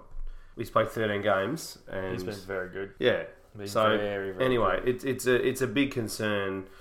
Freo, Yeah. good side. They're going to be a quality middle rung side, but there's really nothing to take out of this game. You know, the stats don't really tell you a hell of a lot. They they won every category, so it's you know marks inside 50, 21 to 13. It's yeah, there's Yeah, nothing. and I take my close. comments back from a few weeks ago. They're not as cooked as I thought they were. They've turned it around, and Yeah, well, we did, but to be fair to everyone, really, is that we who saw that Cox was going to turn around and be yeah, exactly. an actual quality player, and, and I don't think we thought Brayshaw would show this much this early, and you know a lot of different factors. I, I, I you know even Cerra, I didn't see him kind of turning around and being anywhere near his quality. He's played twelve games, and he, he looks like he's a he's a serious He's player. ready he looks go, like yeah. he's AFL ready. You know, if not, you know, basically this year, but certainly into next. So, and Sandy looked looks fine, but didn't really have to do much. Cruiser wasn't very good. So yeah, look, it's yeah, not probably too much more we can take out of this game. I mean, Fremantle, uh, there's not really anything tactically worth talking about because they they they, they were running around witches' hats. It was like can't really Do dissect the they- training drill. I mean, they, they did it well. That's about the only thing you can really Yeah. tick. Yeah. So they got out of it with no injuries, which is what you want, and no yeah, and they can suspensions. build, they can build from here now. That's it. That's and they'll you know they'll take a lot of confidence out of that game coming to Melbourne and belting Beating teams, yeah. down on a on a Victorian team on their on their home Yeah, and home there's turf. still a few more that they can do that to. Probably. Hmm. So anyway, we'll keep moving. Yeah, but yeah, look, dreadful old game that that you know I, no one, you know, only a hardcore Fremantle supporter would have really enjoyed this game. Yeah. So And is it is it worth talking more about Carlton? We've sort of talked about Carlton a fair bit as well. And I think as the I season mean, we goes, debated the crap out of them and how horrible they were. Horrible they But are, I think yeah. we've done. I mean, I have done enough Carlton bashing for the year. Well, no, not so much bashing. no, but dis- we've dissected them a Dissected. lot of times, week on week, and the reality is that it's getting to this stage now in the season. We're getting into round 14, which means that with these low ranked sides, them getting beat down on again and again and again, and Gold Coast and St Kilda's and people like that, we, we just keep moving. I think. I mean, it, it, well, at the end of the year, we'll go through a lot, and if there's anything very specific that comes out, we can talk about it. But uh, The most alarming thing for for, me. Carlton is is they do not have the excuses like some of those other teams have got. Like you can't use, as you said, youth as an excuse. they've had nine. They had nine first rounders playing, And this, yeah, exactly. So they've got dra- Nine? draft picks. and Murphy was out. There's ten. They've had a coach, the same coach for a number of years now, and key pillars for a number of years. They Who should- can coach? Yeah, so they should actually be probably four or five wins so far this year, at Well, least. Yeah, and, and the reality is, it looks like they've gone backwards. But yeah, they're worse than last To year. be fair, though, well, I, look, it's interesting. Like we're kind of talking against the narrative in a way because you, you hear a lot of people saying that that seem to have some optimism about Carlton this year. We didn't. We both thought that they would take a step back before they take a step forward. Both of us had them very low on the ladder. I think I had them at seventeenth or. Had them bottom four. I had, I did, well, definitely four. I just don't remember the exact Yeah, position. so that same. that's that's no different to last year. So that, that, that anyway, but it's it's a, a difficult situation with, with Bolton and, and everything because it, it's it is. You know, saying he can coach. He can. I mean, he obviously did very well at Hawthorn when um, Clarko was gone for those five weeks, but we haven't really seen him in, in the seat doing everything himself. And obviously, the, you know, Hawthorn had a very good group around him. He's got Ratten and a bunch of other guys. Yeah. So look, it, they, it look. Let's just hope that you know Carlton. I think haven't screwed up another rebuild because that would be that'd be really bad. Very bad. And you know, not having Cripps' signature. I mean, yeah. yeah. that's the other thing too. Like he. You know, he said during the week is he's it's his intention to stay, but that's all well and good. You can say that, but let's let's see the pen on paper. Um, and I don't know when he's going to do that. I, I wouldn't be doing it because again, he Well, he's a free agent at the end of next year, isn't he? he might lose 50, 60 games out of his career by continually playing at Carlton if they keep playing like this. Because he gets beaten down on so hard. Because, you know, I, was hearing, I heard Jimmy Bartel talk about this today. He was like, well, you just target Cripps. He's the only one that can really beat you. So you beat down on him Yep. and then you'll win. That's basically it. It's such a simple tactic. So he could lose, you know, a lot of his career by playing at a club that's not a not going to protect him, but then b not have much talent around him. And you know, look at Murphy now. He's been at this club for ages, and he's really seen no success. So I mean, he'd be looking at that and thinking, I don't want to be that bloke at thirty odd and think, hang on Was now. Thomas better at, I'm at the back end. Collingwood or at Carlton? Pretty simple question. Answer Well, that. yeah. He's not half the player. I know he's older. I get that. And he's had a lot of injuries But- specifically. But yeah, him, that's what that's what happens. No, It's- no, yeah. It's imagine how good Cripps would be in a quality team. They also a lot of sports people would say He'd good, be a- amazing, a good yeah. athlete playing in a lower division or a different lower team play at a lower level. They, yeah. So they can't become the best they I think, can. look, one thing I would say, I've heard a few people say that, oh, well, you know, Carlton's injury list is, is not that bad, and you look at Adelaide's, it's way worse. Adelaide are just a better side. They just have a better list. And I Yeah. think that the injuries that Carlton have at the moment hurt them because they are such an average and young side. So, you know, Murphy obviously hurts them a lot, Marchbank hurts them a lot. Docherty obviously all years just been a terrible. Yeah. It was just all, when that happened. It was just it felt that it was very on. When he was injured, I thought before round one, I thought, yeah, this is. Yeah, that was- You can feel a, a Carlton that was bottom a, of the ladder. That was a snowflake to start the Avalanche. It did feel like it, didn't it? Yeah, and then Kennedy as well. So McCready, like they've got, Yeah. a, they actually have some, you know, quality. Well, what we think is quality there, and but you know, you want to see more from your Paddy Dow's, and you know that that's the thing. And, and Casboult was was horrific. You know, there's no other way to look at it. He just he just can't play. He, No. it, it seems like he cannot play at this level. So I don't know. I think you know I heard Murphy saying that you know the the finish to the year is really important because they want to finish well and and you know attract free agents. The hell are they going to attract to the club playing like that? So they they'd want to start improving a lot. Otherwise, they're not going to get you know any any manager that gets contacted from from Yeah. Carlton's going to say no. I'm not. I'm not to pitch that to That's it. uh, McGovern or whoever. Exactly. There's a difference between losing and getting belted. Like Yeah. if they lose this game by 10, 12, 20, even 20 points, but there's effort and they're scoring goals in each quarter, that's a whole kettle of fish. We can talk about them just being a less quality team than Fremantle because they don't have some key players playing, and Fyfe's a freak, and Neale's a freak, and Sandlands is still a dominant ruckman, and all that type of stuff. But the narrative is they're uncompetitive. Yeah. Period, except for Cripps. It seems to be the case, especially at the moment. touches. Yeah. Yeah, that's the well. Well, he's That's- pretty much the only one that did much on the day. Yeah. I mean, Kade Simpson tried. You know, that's the thing. He, he was good, and I actually thought Dale Thomas was okay. But it's it's yeah. Look, they gen, like they were completely non-competitive, and they're going to get and they have been beaten down by basically every side. So Yeah. it's um and Geelong, you know, certainly could. You know, that, I know that Carlton were okay against them, but you know. It's not gonna not gonna happen. I don't think too much from here, and they're only going to get worse. Being at the moment in the back end of the year, being a young side, that the fact they've only got one win out of the first half of the year is really alarming. Yeah, and then next up at home is Collingwood, so I Mm. can't see them winning that.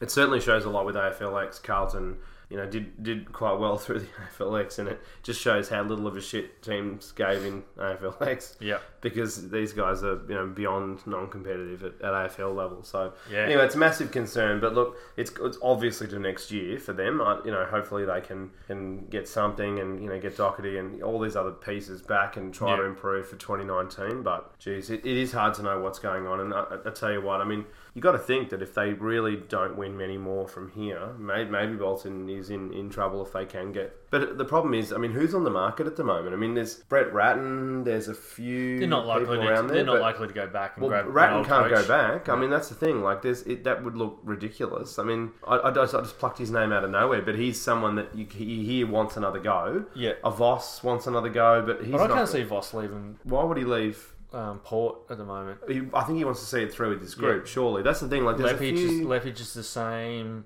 Yeah, I- they they just need. They I know, I know I get that they've gone to the draft and they, they traded Gibbs and they may even trade Murphy as well. I, I get it, but it's The only thing, I mean, unless they throw a real spanner into the works and go really left of field and get an untried young assistant like a Sam Mitchell, that I don't think he'll want to take on a senior role because he's not probably ready for it. no, not not yet. So that's the the problem. But that's probably what face. they need. They probably need to find someone successor to a, a Collingwood mate and get someone in there. Go Bolton. You've got three more years or two more years, And then we're gonna and then it. this guy's coming in to, to take over.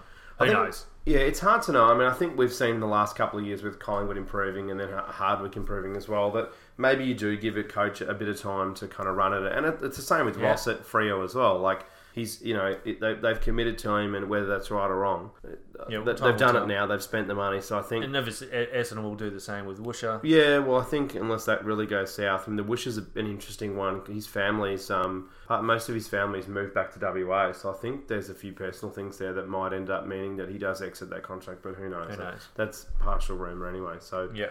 Anyway, so look, yeah, great win by Freo. They were great on the night, really impressed. But yeah, look, obviously there's there's not a lot to take out of a, a training drill. It's just more bigger picture stuff, and you know we, we we'd, we'd love to talk more and talk really glowingly about Carlton, but Oh, we, yeah. we clearly can't. Till they till they start showing some signs. And that's the problem is there's not even effort. It's not. It's it's, it's basic stuff. So.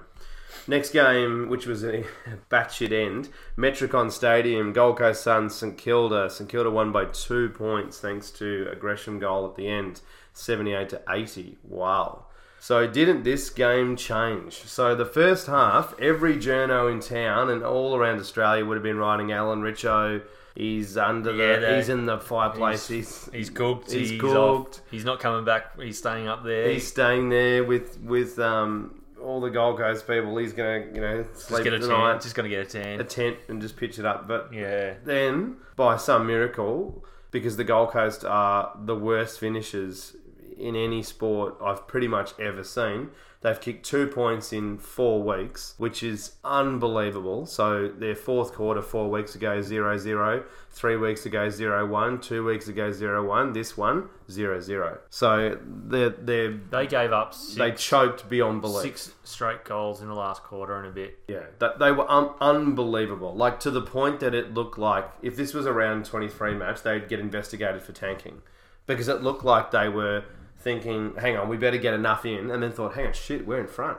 And then thought, hang on, hang on, no, no, no, we want that top draft pick. And then basically just went to bed. It, it, it basically looked like they just didn't want to play again. It went back straight back to the garbage Gold Coast that we've seen throughout bits and pieces of this year, and certainly in the last month and a half. You know what it reminds me of? The Brisbane Bears Yeah. in their first years up at Carrara, which is basically Gold Coast. And Reminds me of the Gold Coast Suns in their first year. Oh, jeez, yeah. Them too.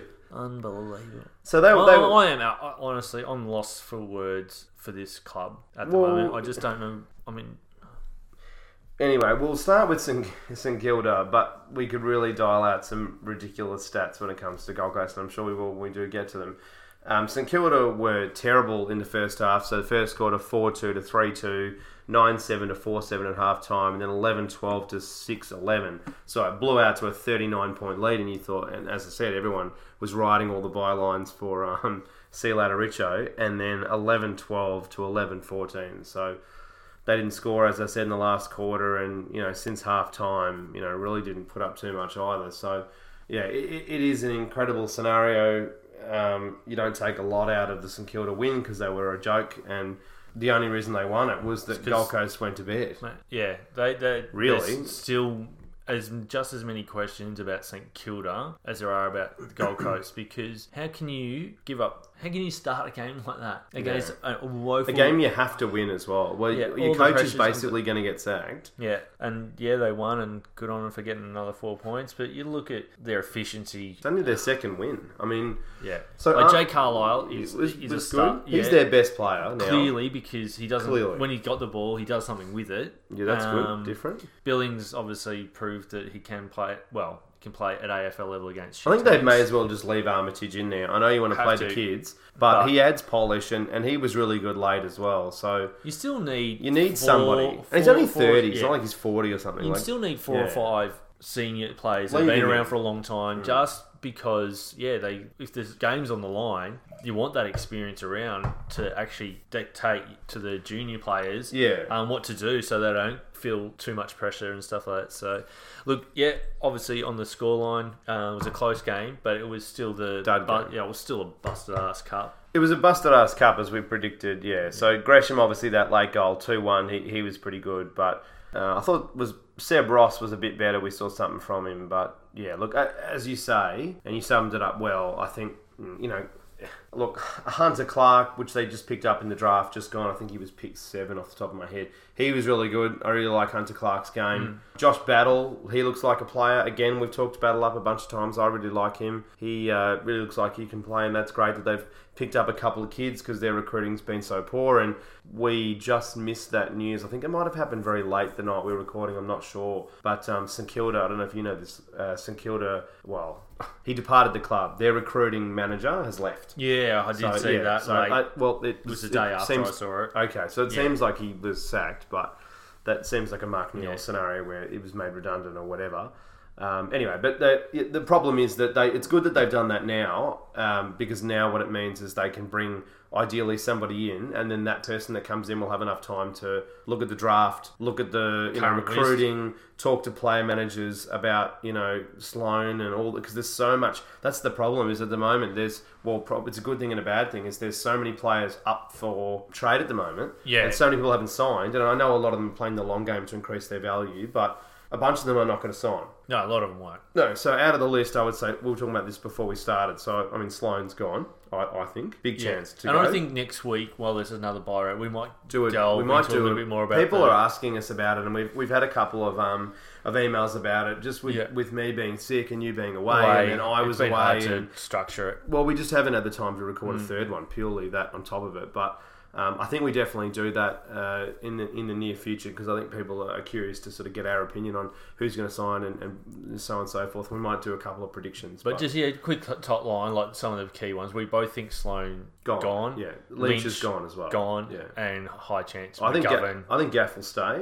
yeah, I think Gaff will stay. I think McGovern, West Coast McGovern. I'm not. I don't. I don't know this. I, I saw that story about SA McGovern. I, look, I've I've heard that for like two years that he's unhappy. Yeah. I actually saw him in West Australia when I was over there in Perth at a pub. You know, kind of mucking around. The SA um, McGovern Mm. mucking around with his friends, and he was with his brother there as well. And I remember thinking, I wonder if he's come over here to have a meeting with the uh, the Oh, Eagles. oh, was yeah. it during the off season? I thought that'd be interesting. Well, it's but interesting. Um, maybe he goes over there. well, Freo might throw a fair Exa- way so at, that's the at both of, possibility. at both of Why them not? and get both of them together. And they've got the cap room as Yeah. well. So anyway, look, there's we'll, we'll go through that further into depth. But anyway, just back to this game. But yeah, I think it's good they got rid of the recruiting guy. To be fair, now because you know now that person, whoever comes into the role's got a legitimate chance to have time to talk to player managers and you know try to get a, a top player because they, they need a star bad. They need someone that they can market and someone that they can sell memberships with. Because if you get a Sloan, you can make him captain. That that would sell memberships. It would sell hope and at least give some some hope. You might not be able to get, you know, uh, look, it'd be great if they were to get, get a Lynch or somebody like that as well. But it looks like Lynch wants to go to a big, big club, and it sounds like Richmond's in in the the front And of Melbourne's that. the other one, isn't it? And then Melbourne's close, but then I think Hawthorn are very much in the the big challenge for Hawthorn apparently is um, cap, and I don't in terms of what. Um, Gold Coast want. It sounds like um, there's a bit of friction post the O'Meara deal. That's what I've heard. So I don't know if that's true, but the rumor is that they're probably not as keen to deal with Hawthorn. So No, it might be a bit, definitely not. might be a bit harder to get the deal done. But apparently Clarko was up in Queensland But recently. Clarko and anyway, Evo, so-. Clarko and Evo go way back, and hmm. GG. so that, that, that, that adds another dynamic. But I think Collingwood are also very much in the frame because Yeah. it, it so at least they've got some it sounds like- currency to get correct. back to them. They got stuff to give back, but then also it sounds like Moore's gone, which would mean Hawthorn don't great want to give fit to anything. They just want to, Hawthorn just want to take. They don't want to give anything back. But the more, yeah, that's Hawthorn.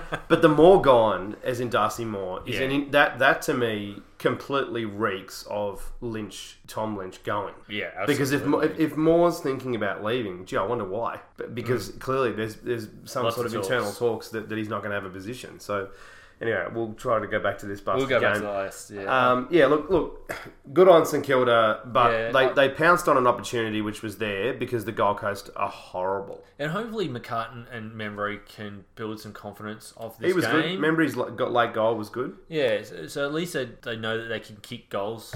And again, from here, if you're a St Kilda supporter and an AFL supporter, you just want St Kilda now to be able to bring some pressure and skill to the game and just make it competitive. We know they're not going to win too many, but if there's some effort there, at least it makes for good viewer. Yeah. Um, it means the supporters will want to Something to see. go back. You just want effort. That's all you yeah. want. I was sitting with my wife watching the um, Richmond uh, Geelong game, and I was just saying, like, it, all you want is effort. Like, I, I saw Richmond through so many years just being so rubbish for so long, and the, the worst sections of it were when we just didn't show any effort, and that's the worst part. Like, even if we lose, I just want to see us try.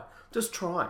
That's all you want. And then when you when you see a Gold Coast finish, what's that going to do for the, for the kids, the, the few kids that they have up there that are coming to these games? They've got ten thousand to the game, which I actually thought is not actually that That's bad. pretty good, I thought yeah. it was going to be worse than that. But ten, we were joking there'd be five, like five, six people there. But ten thousand is actually not that bad. But that does not do anything for for membership. So obviously, I, I can with Gold Coast, I can factor in that yes, they had to do you know forty nine thousand kilometers as you, you keep hearing. What's their crazy um, CEO that you see all over the, the radio? I constantly forget his name. He's just so relevant. But that guy um, up at the Gold Coast, you know, because there's Evans and then Yeah, the uh, other AFL. the nutter guy. No, he's not with the AFL. He's, He they hate him. Well, apparently they don't like him, but this is that's another story. But anyway, so it, point is though, I, I think I get it. They had all that travel, and the Commonwealth Games clearly didn't help that club at all. Clearly, and they had to sell home games and throw them in the bin Blah, and blah, all that blah, sort of stuff. I get it. I get it. I get it. I get it. I get it. And a young side that doesn't help. But at the same time, this is pretty sickening stuff. yeah, but to give up, like, Two points in four weeks is about the most glaring thing out of this. that's horrible.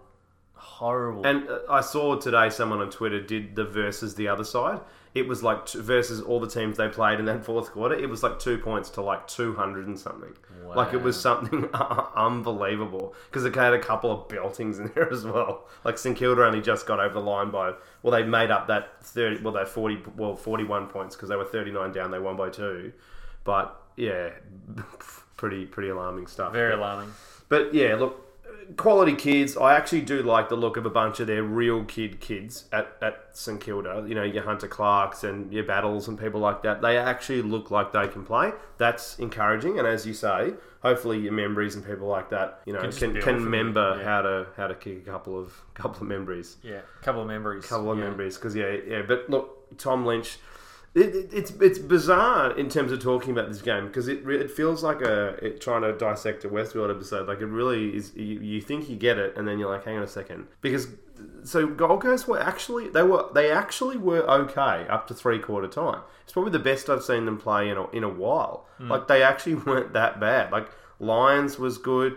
You know, Swallow was okay. Like they actually weren't that bad. But then, as we've said a few times, they just went to sleep. You know, Lynch was better. He's clearly playing under duress, but he was better. Three goals, one. At least he hit the scoreboard, did something. But maybe his manager rang him up and said, "Mate, probably can't be seen. You know, turning away from the ball and stuff like that." Sorry, mate. Um, We're still trying to build that no, I was contract going to say none of these clubs are talking to me at the moment. They said, "Why Well, do yeah. we? Why would we want someone who turns their back on games?" Well, that's the thing. You haven't signed the deal yet, so even though you might have Yeah. word of mouth got- said it, That's I- the thing. He still has to prove that he's mentally good at AFL level because I I've never se- I haven't seen anything from him on the field. Not this year. Certainly not this year. I mean, he's made all Australian. He, he he's kicked. You know, he's kicked a, a, a big bags and stuff. He, he has been good. One year. Yeah, one year, and that's exactly it. I, I don't disagree with Yeah, you, but he is. But to be fair though, he is a young player, and he's playing in such a horrific club. He's twenty five. Yeah, that's what I mean. So he's got to prove himself. I don't disagree. Yeah, Yeah. and, and Bit I think he'd bit be able to do that. Be like what well Jake Stringer is starting to prove himself again at Essendon. But you compare it as well. Look, he's a fair a fair comparison, and he's younger than him as well. Yeah. Look at look at Cripps at Carlton. Carlton are horrific, and Cripps has basically been amazing every week. Yeah. You'd almost go to the football to at least just see him, and that's the thing. Whereas Lynch, but uh, to be fair, on top of all that though, I'm arguing Hmm. myself is that Lynch has clearly had injuries as well, And wants to leave. and is desperate for, for That's what he wants Get to back go to back to Sorrento, Sorrento. so- Yeah, he misses the cold. misses the freezing Sorrento. Anyway, look, I'm The surf's better down there apparently. well, maybe I don't know. Anyway, but look, Yeah. ru- ru- rubbish old game at, at Metricon, and, and the only thing you can take out of it is that St Kilda are bad. They're not terrible, and Gold Coast. We thought they might have been bad, but no, they're terrible. It's Last, second last game, almost there. Hawthorn and Adelaide. Wow, we 88 to 32. Gee, this one blew out, didn't it? 56 points. Hawthorn beat Adelaide. So Adelaide's third worst score in history. history. It was also. Wow. I mean, not ideal conditions at the MCG on Saturday night. No. Let's so the conditions honest. were real poor. It was like wintry. If you weren't in Melbourne or anywhere in Victoria, basically, it was sideways rain. and sideways wind. Like, And so 26,693 people. So the crowd was very poor. yeah, Jeff but, wasn't happy about that. But it was it was Horrible conditions. horrible. And then also, I mean, not as many Adelaide fans would travel. And then if you're over here and you barrack for the Crows, you pr- might not come out for it on a freezing night. No, exactly. It was on free to air, Channel Seven. Exactly, So yeah. so accessible. So yeah, it is disappointing not to be Also, able the to soccer get. was on as well. So Yeah, not to get. Yeah, that's the other thing. Yeah, it was Australia's first The France game, uh, yeah. France game. So lots of reasons for not going to the to the game, but. It was it was a uh, arm wrestle bar one quarter essentially. Yeah, uh, there's the no- Hawks just unleashed what they're capable of doing in one quarter. so from so Not the third. That's it. So end, end of the first quarter, so two five to one two, and then three nine to three five. So halftime, you thought, wow, we might actually have a game on here, but only because it's a little bit of a busted ass. But then from there, it completely shifted. So you know, I heard um, Sicily talk about it after game. He was saying, look, you know, and, and I completely agree with him. Hawthorn had a lot of opportunities; they just weren't scoring, and their efficiency going inside fifty was garbage. And it's still a massive It concern. stunk, yeah, Yeah, and that's we huge. will get into that. Um, so that was a big concern, but then eventually they got on top of it. You know that Adelaide also fell away and, and, and looked gassed at half time. Uh, I was watching this with a mate, and I was like, they look gassed. Like at Yeah. half time, you could see it on their faces. I was like, wow, we're about to see. I don't bet or anything like that, but I was like, wow, we put a fair bit of money on Hawthorn to win by 50 odd points here because they, they, they looked cooked at half time. So. Yeah. So then um, coming after that, so they only, they didn't score at all in the third quarter. quarter. So it was 10-11. So from three, Hawthorn 3-9 to Hawthorn then again to 10-11 to 3-5, 3-5. So they didn't go anywhere in the whole of the third quarter. And then they basically did nothing in the fourth as well. So yeah, look, it was concerning. Right, you know, it's...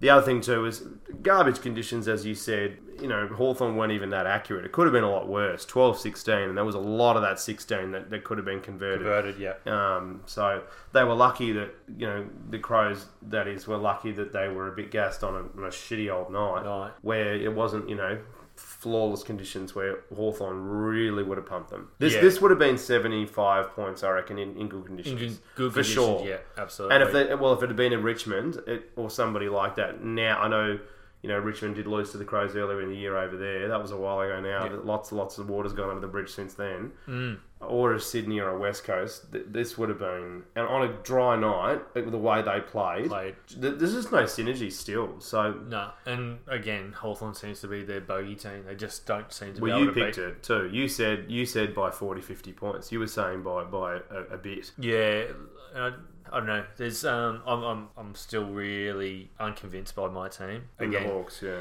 Sicily was obviously fantastic. Three goals, and you know he, he just lifted the game and lifted the whole team. And He's like, all right, we need to do this. I'll be the man to do it. He, Yeah. he loves being that uh, that go to guy, and then from there, everything sort of uh, fell into place. He's that Draymond Green. Like it's it's it's he's, it's so funny. You don't hear. I know you know people get sick of the basketball comparisons on on seven, but he's straight up that player for that team. Like he just lifts them. Well, I'm gonna and I'm gonna I'm glad you mentioned basketball because I'm gonna bring in a and borrow a um, a term from basketball that's used a lot. Uh, it's called two way players. It's guys that can play defense and uh, attack. And Sicily, along with um, Burgoyne and probably- Gunston as well. Gunston was the other one. Yeah, He, he went the other way. they're probably t- some of the best two-way players in the comp. They can play on the half forward and half back line and do the job extremely well. So yeah, Wouldn't Adelaide love Gunston?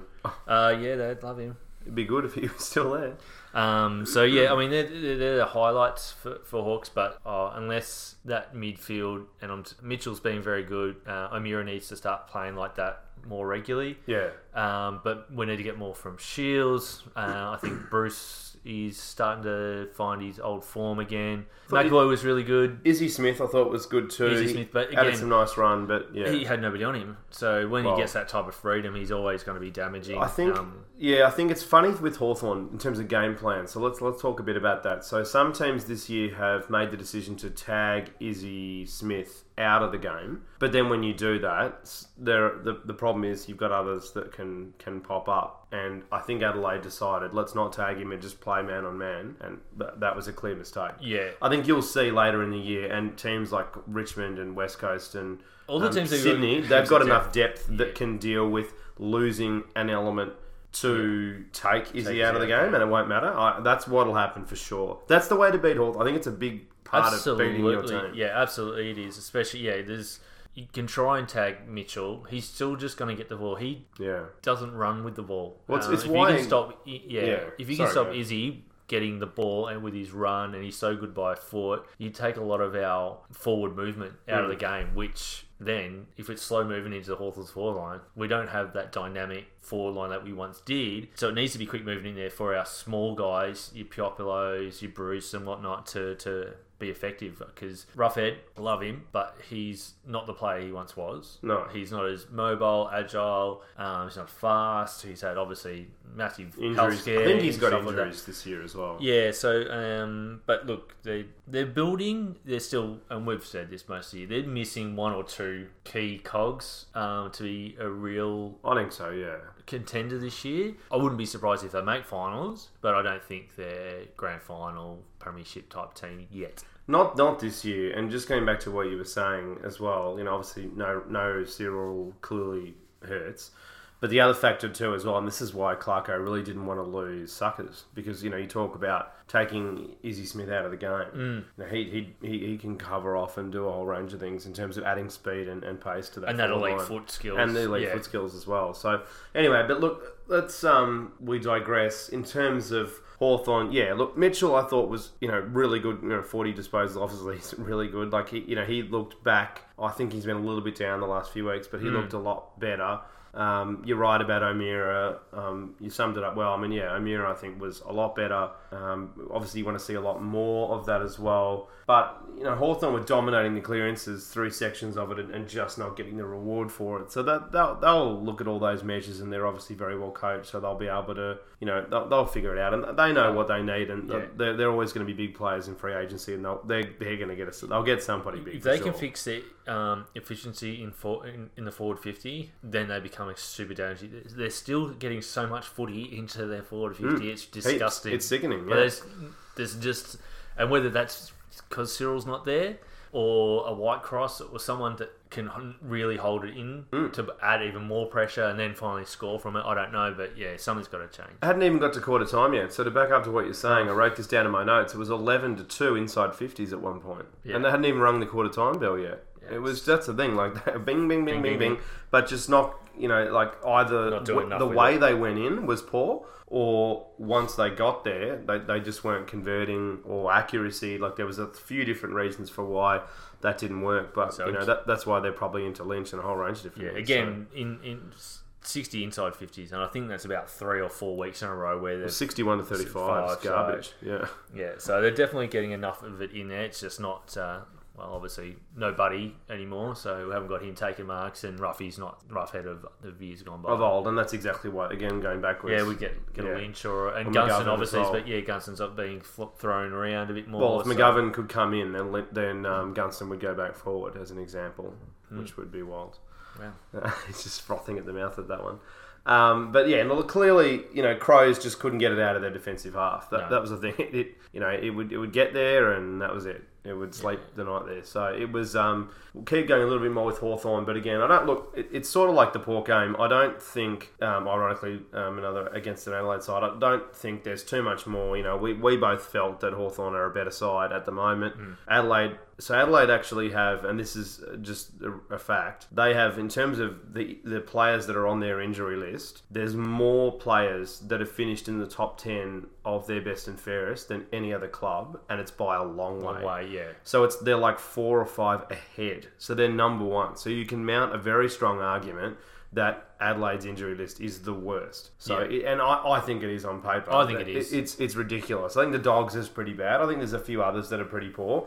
Carlton's is bad given where their side's at and where their list is at. But Adelaide's they've got so many major cogs that are out, out of that side. So, but yeah, look, I think Hawthorn, you know, they look good. And there's some encouraging signs. They'll fix those deficiencies that we've talked about. But yeah, I tell you what, you know, if Sicily keeps playing like that, and you know some of their cogs keep keep moving, and if teams keep falling into the trap of not tagging um, Smith or Mitchell, I, I think Yeah.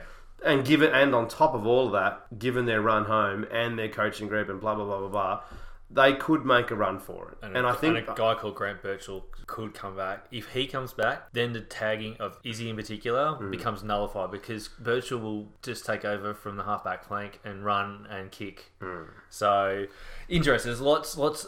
I think Hawthorn's probably the hardest team to have a play on because of they're ahead well, of where we thought they were, which is good. the whole Cyril thing. But, now, yeah, exactly. Um. A lot of stories. Yeah, do, like we've just said, who do you tag? Do you not tag them? Uh, uh, But are Clarko would love that. The teams have the because that's it's sort of like Geelong. All the good sides create nightmares for the opposition in For terms of what, for, well, but also game plan as Yeah. well. Um, in terms of how you play it, but yeah, look. in- In terms of Hawthorn, I thought as well Langford was a lot better. it was Oh, yeah. great to see some really nice tackle pressure from him as well. He laid some really solid tackles at important times, which is just he's just lacked pace in the last few weeks, but he looked a lot better. Yeah, Howe, But, um, Howe was another one that had been missing for most of this exactly year as well. Yeah. So look, there, there's some good signs. You know, I thought Impey was okay. You know, look, they, they had some some quality signs from them. Segsy looked looked pretty good too, and finished with 69 uh, Dream Team points. Very Segsy. Yeah, and very every- Segsy. And everyone on the team got their hands on the ball, so not one single digit disposal for Yeah. the Hawks. They all had double digits, or yeah, double And digits. Pop, Poppy finished, you know, at the bottom in stats wise, but you know, the reality is that he, you know, Well, they don't have he didn't have too many pressure. options. Yeah. And that's exactly it. He did a lot of other stuff around there, and, and that's why you know we, we don't kind of go deep into that sort of style Yeah. of stats. So For me, um, it was a late in was Caden Brown. I thought it was one of the better games he's had in the uh, very little exposure he's had Yeah. at the top flight. So um, Frawley was sick again. So, can I ask you a question? So he was out. It's good you actually had that written down as well. So he was out for a migraine. That's the second time it's Hmm. Happened. time, yeah, this year. Do we think he's so?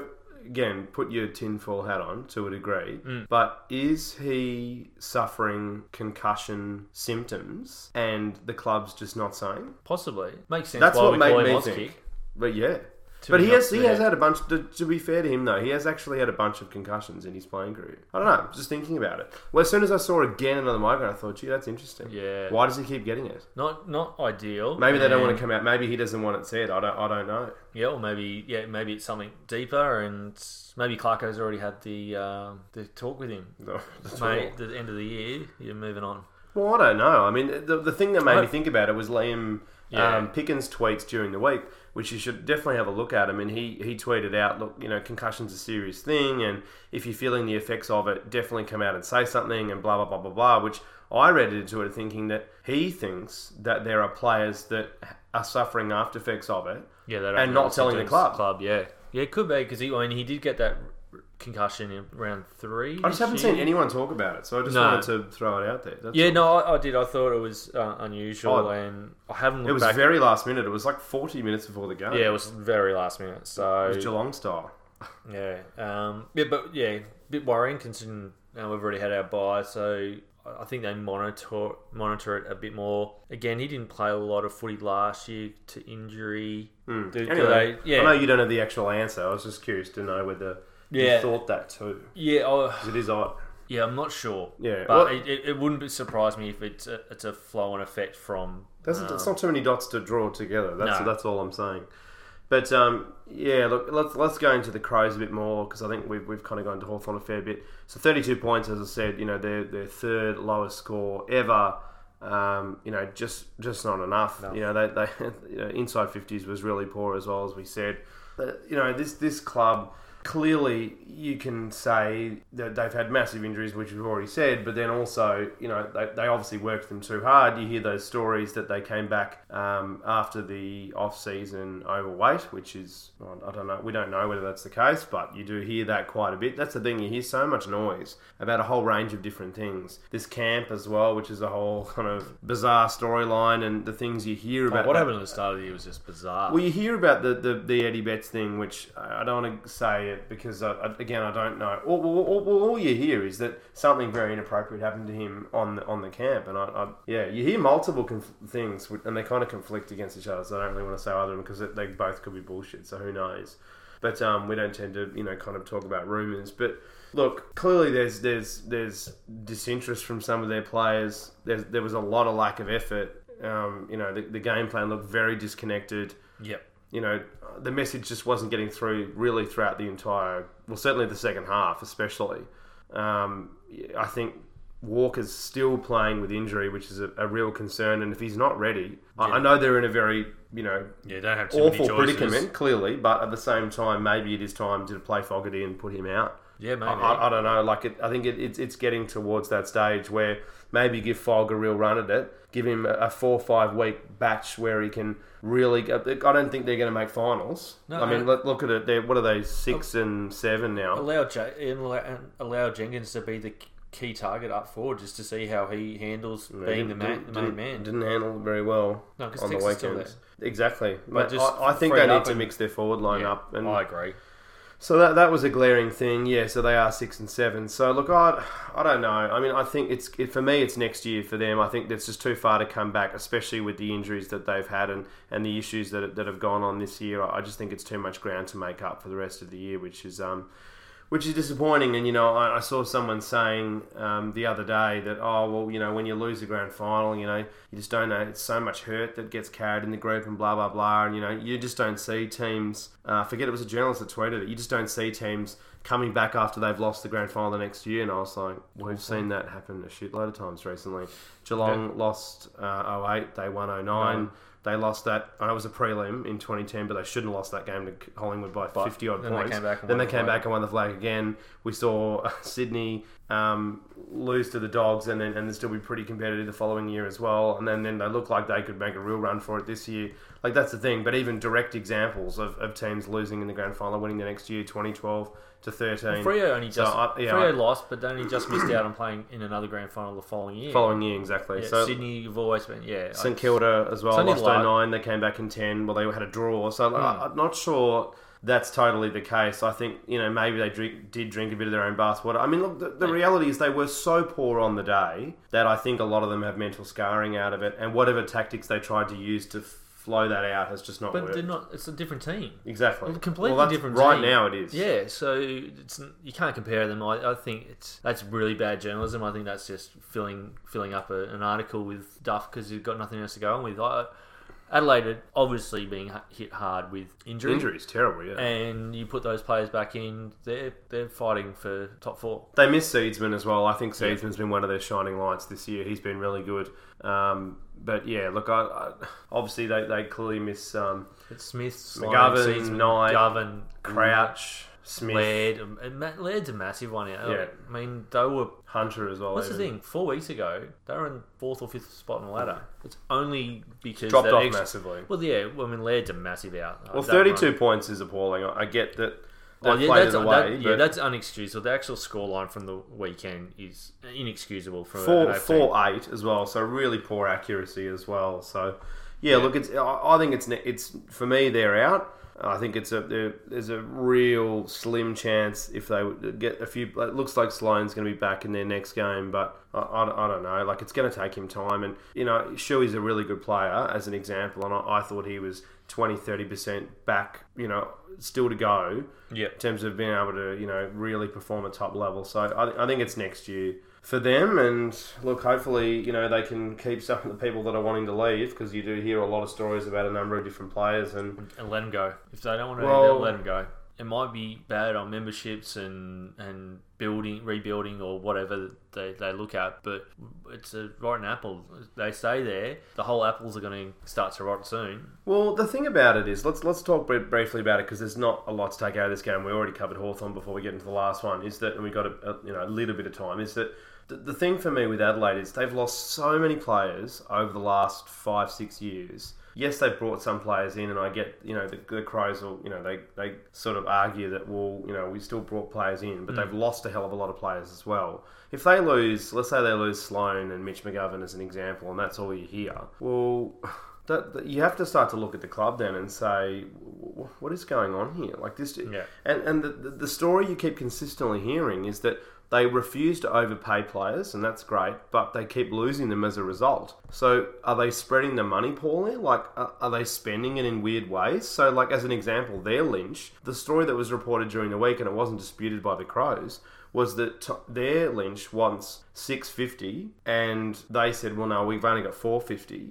which is a big gap. Wow. So that's the thing. Apparently, there's a lot of these quite large gaps there, and apparently, a lot of players were pissed off with the number that uh, Bryce Gibbs got. So that that's again a lot. All this is you know hearsay, but the amount of times you hear it from different places, and a few that would know a fair bit, I, I just think it's yeah, it seems very very odd and. I don't know. Maybe there needs to be some changes at, at the at the top level. Yeah, there's definitely been some decent players leave the club over recent years. Well, Gunston at the time, Tippett, Tippett, they've had some pretty damn good players called leave that club. Dangerfield. Yeah, he, guy he wasn't half bad.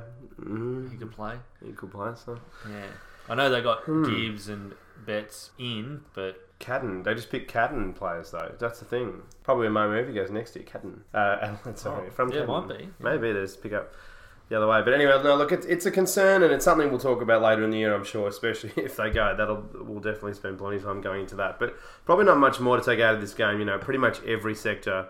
Uh, Hawthorn dominated them, dominated. so it, it, it really there's not much point going into tactics. And yes, Adelaide were in it, but they were, un, in my opinion, and I think the data backs this up. Adelaide were only in it to some degree at half time because Hawthorn's a efficiency was poor and b accuracy you know, in relation to that. So Yeah. if they, they'd been accurate in that first quarter, the game was almost over game's like over, the, the. Port um, Dogs game. So. Last game at the MCG yesterday, Geelong and Richmond, 65 to 83. Richmond won by 18 points. Great, I had a great time.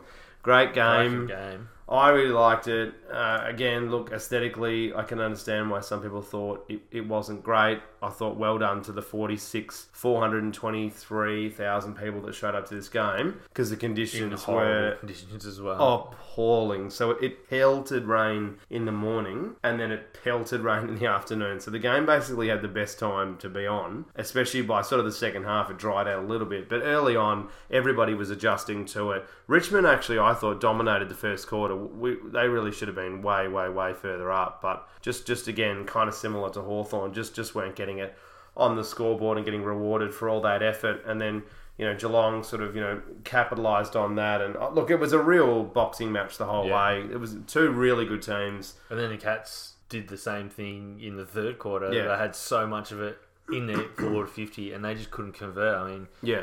yeah, the, It was a hard day. Like it was very wet, and the ball was very slippery, and players were falling over, and the G's obviously got a very good surface. So that's the thing. Like to be fair to count this in, I think the game probably would have been very different, and certainly a lot more higher scoring. I think to get to sixty-five and eighty-three is actually not that bad, Yeah. given how shithouse the conditions were. So you know, final scores. Uh, 9 11 to 12 11. So a lot of Richmond's 11, and Richmond have been relatively accurate mostly this year. A lot of that could have been converted. And then I would totally agree in terms of Geelong as well. So there's a bunch that, that they just should have kicked. So, But look, Richmond's game plan really worked. They, they played man on man, they played really high pressure. You know, they, they switched them really well. They they pulled them to the side, and, and, and you know, they, I, I I thought they, they stood up really, really well on the day. They played for meterage too for the first half of the game, and they switched as soon as it dried out. Yeah. And that was a big part of it, just knowing the style of football to play and when. Yeah, yeah, and if you have a really look at the breakdown of the scores after quarter time, it was eleven goals to five. Mm. So Richmond were only down in the first quarter, as you said, from accuracy. They bit Well, like one goal five. bit like Hawthorn. They just they looked like they were in control. They just couldn't put it on the scoreboard. So And a couple of those five points were like 20 or 30 metres out, Yeah. almost directly in front. Like it was purely just adjusting to a saturated ball hmm. and just there, there were horrible conditions. It was freezing as well. So I thought it was amazing to get nearly 50,000 at a game. And you got to wonder, gee, I mean, had that been a dry day, they probably would have got 70 plus. I definitely Yeah. would have gone. I, I watched this at a pub, but I definitely would have gone to the game had it been, I just because I've been sick, just want to sit outside like 10, 10 odd degrees yeah, I in mean, the G. But we don't talk about it much, but it, it's pr- it's unfortunate for the AFL this weekend that two really big games at the MCG were affected because of weather. Yeah. and you can't do much about it. I It's a mean, winter sport. There's not much more you can do about But there's it. But there's cold. I mean, let's just say it gets to 11 degrees. But if it's not raining, you get your extra 20, 30,000 there. Yeah. It's just that the MCG, if you've never been there, if it's gale and ra- it doesn't matter where it's you sit, you still disgusting get in wet. there, yeah, and, and it's just it's freezing Freezing, because yeah. it's just a concrete jungle as well. But anyway, I mean, the, the only other thing I would say on that too was on Twitter. I was saying that you know I think it just shows that the current broadcast agreement is broken. I think to a degree, I really like it in the NBA in that you can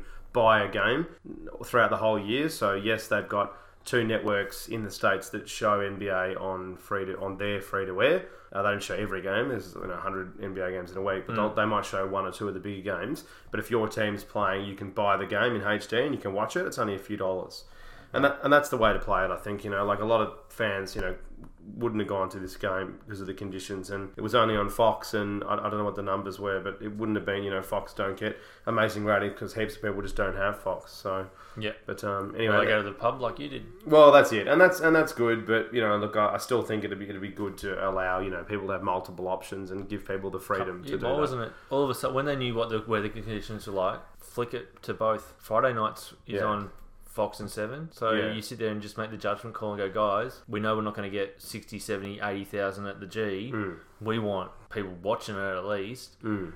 I didn't watch it because I didn't have time to get to a hub. Yeah, So I had to listen to it on the radio. yeah. So I think allow people to do it is, is the way to do it. But anyway, that, yeah, that's, it's a a whole, whole other discussion. story, yeah.